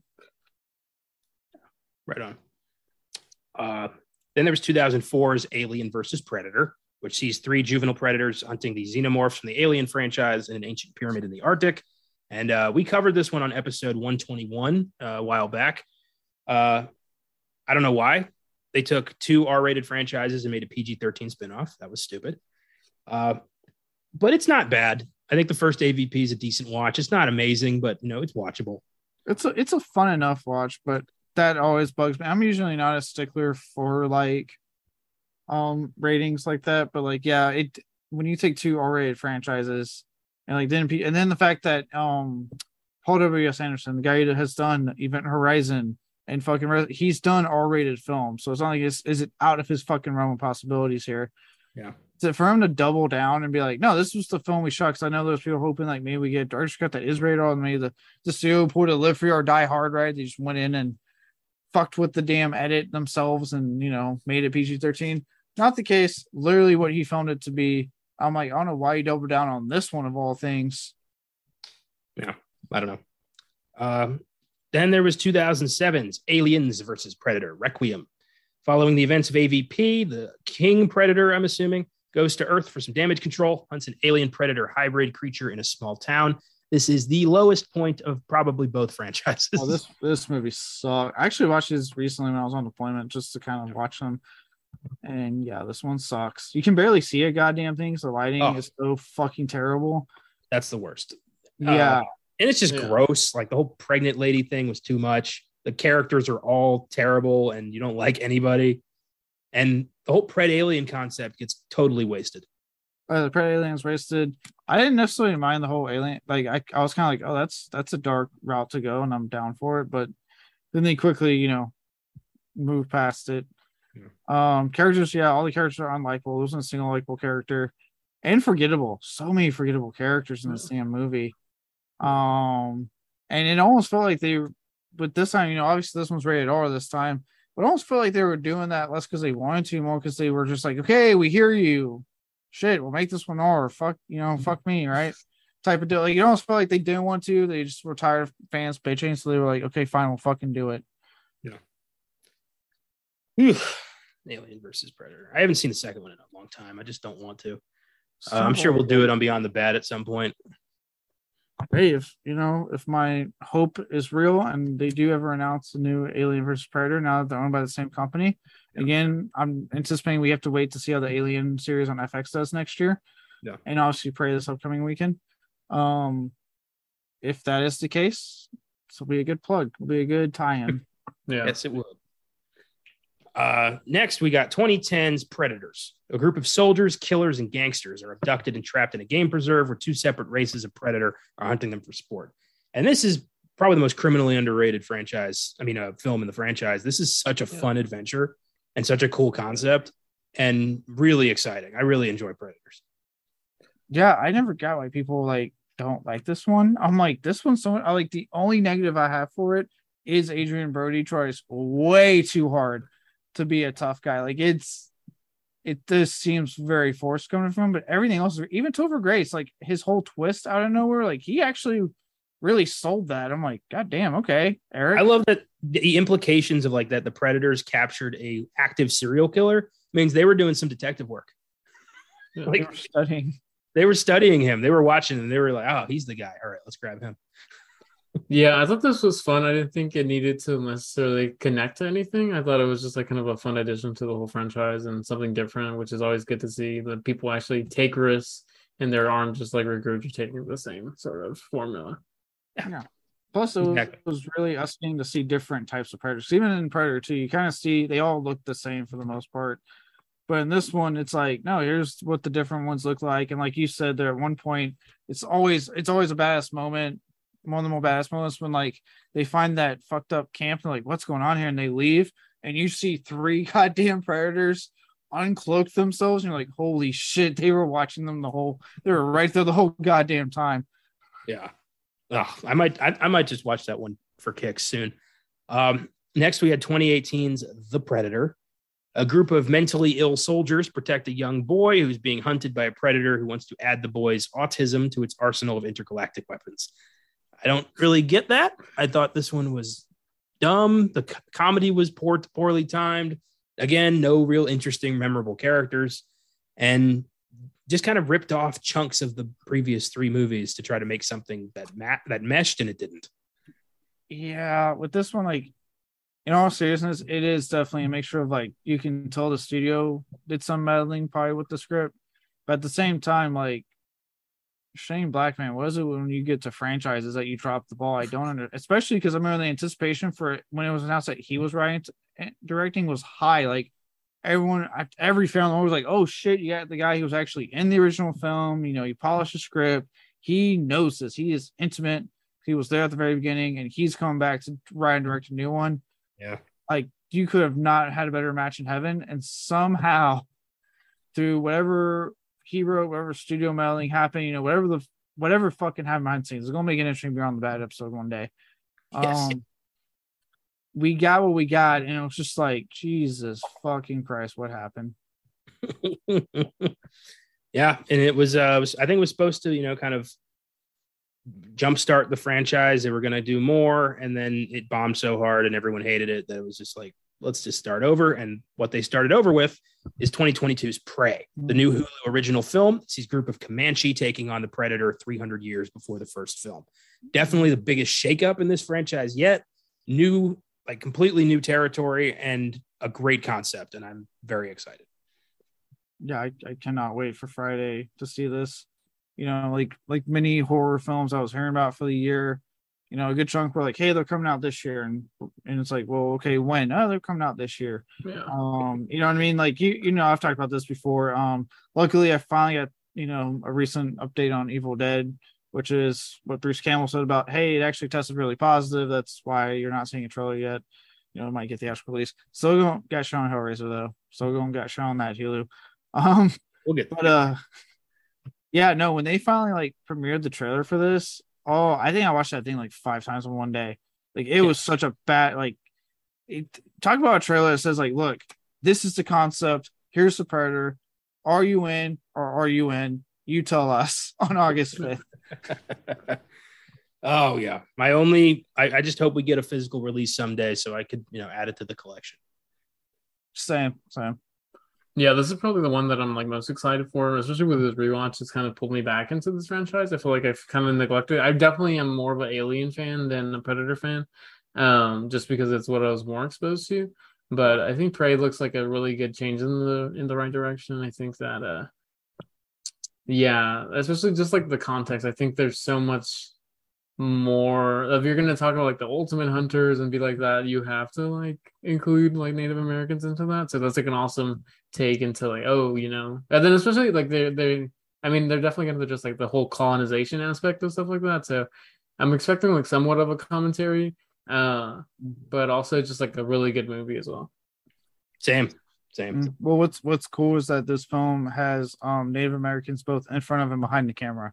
yeah uh, I'm very adamant about that. This is a, a Native American filmed movie, which is really cool. So it's or at least you know people that that is very much their heritage, that is in their blood, that is you know uh people that are I think tied to both the Comanche and the the the Blackfeet uh tribes or something like that. Some other tribe I can't I can't remember off the top of my head right now. Um, but you know, two tribes are behind and in front of the camera.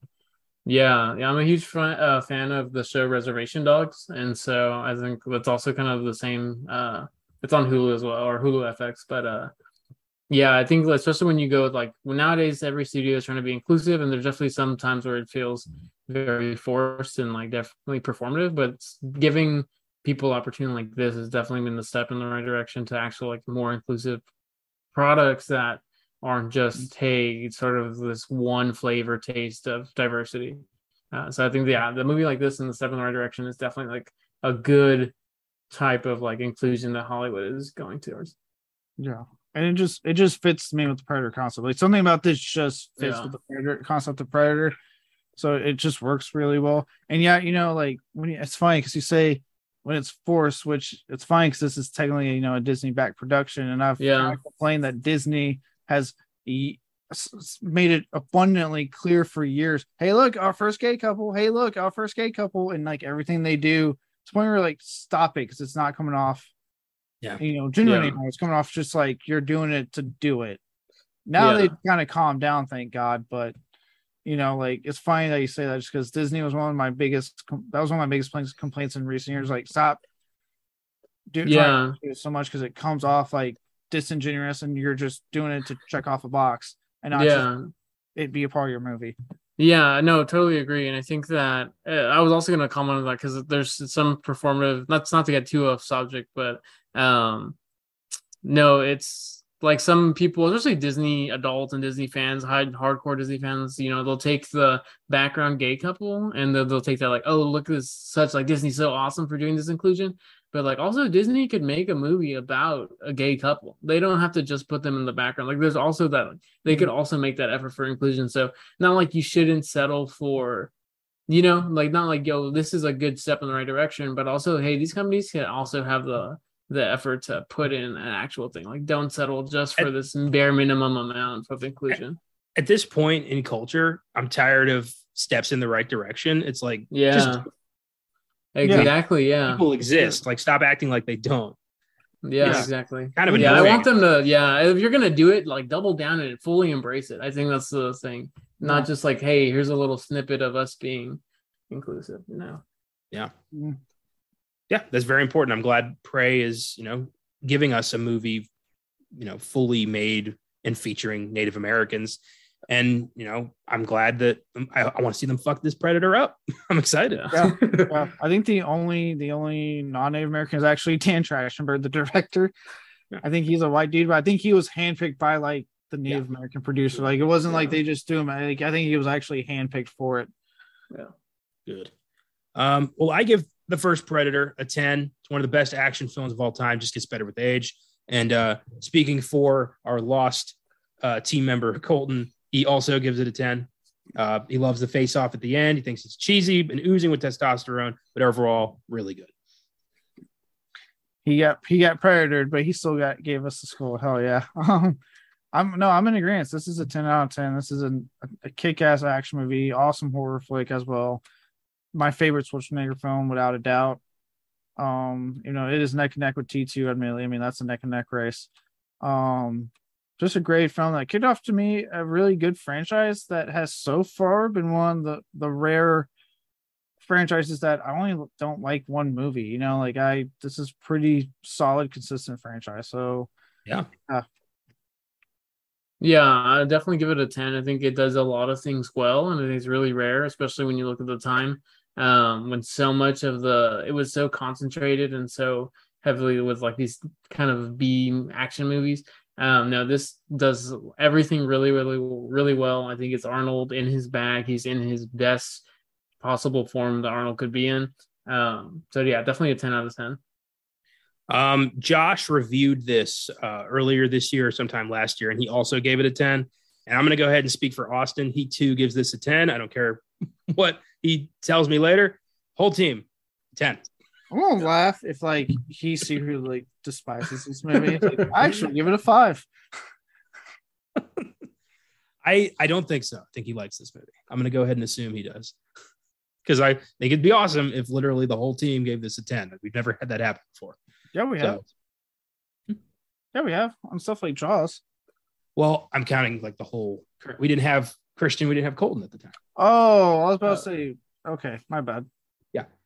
Everyone we have at the moment because we've had you oh. know us the four pre the, the before four as i'm calling them we've had some agreements you know halloween jaws but going forward we got six to, to consider Okay, my bad. Jesus Christ. Hey, Oh, Don't Don't look- exclude me. Yeah, Caleb, don't how about you stop exclude me, Caleb. Look, Connor, you're still the ultimately rude one because you're speaking on behalf of Austin, who yes. has not given his actual say. So I'll make sure to text Aus- Austin personally and ask him.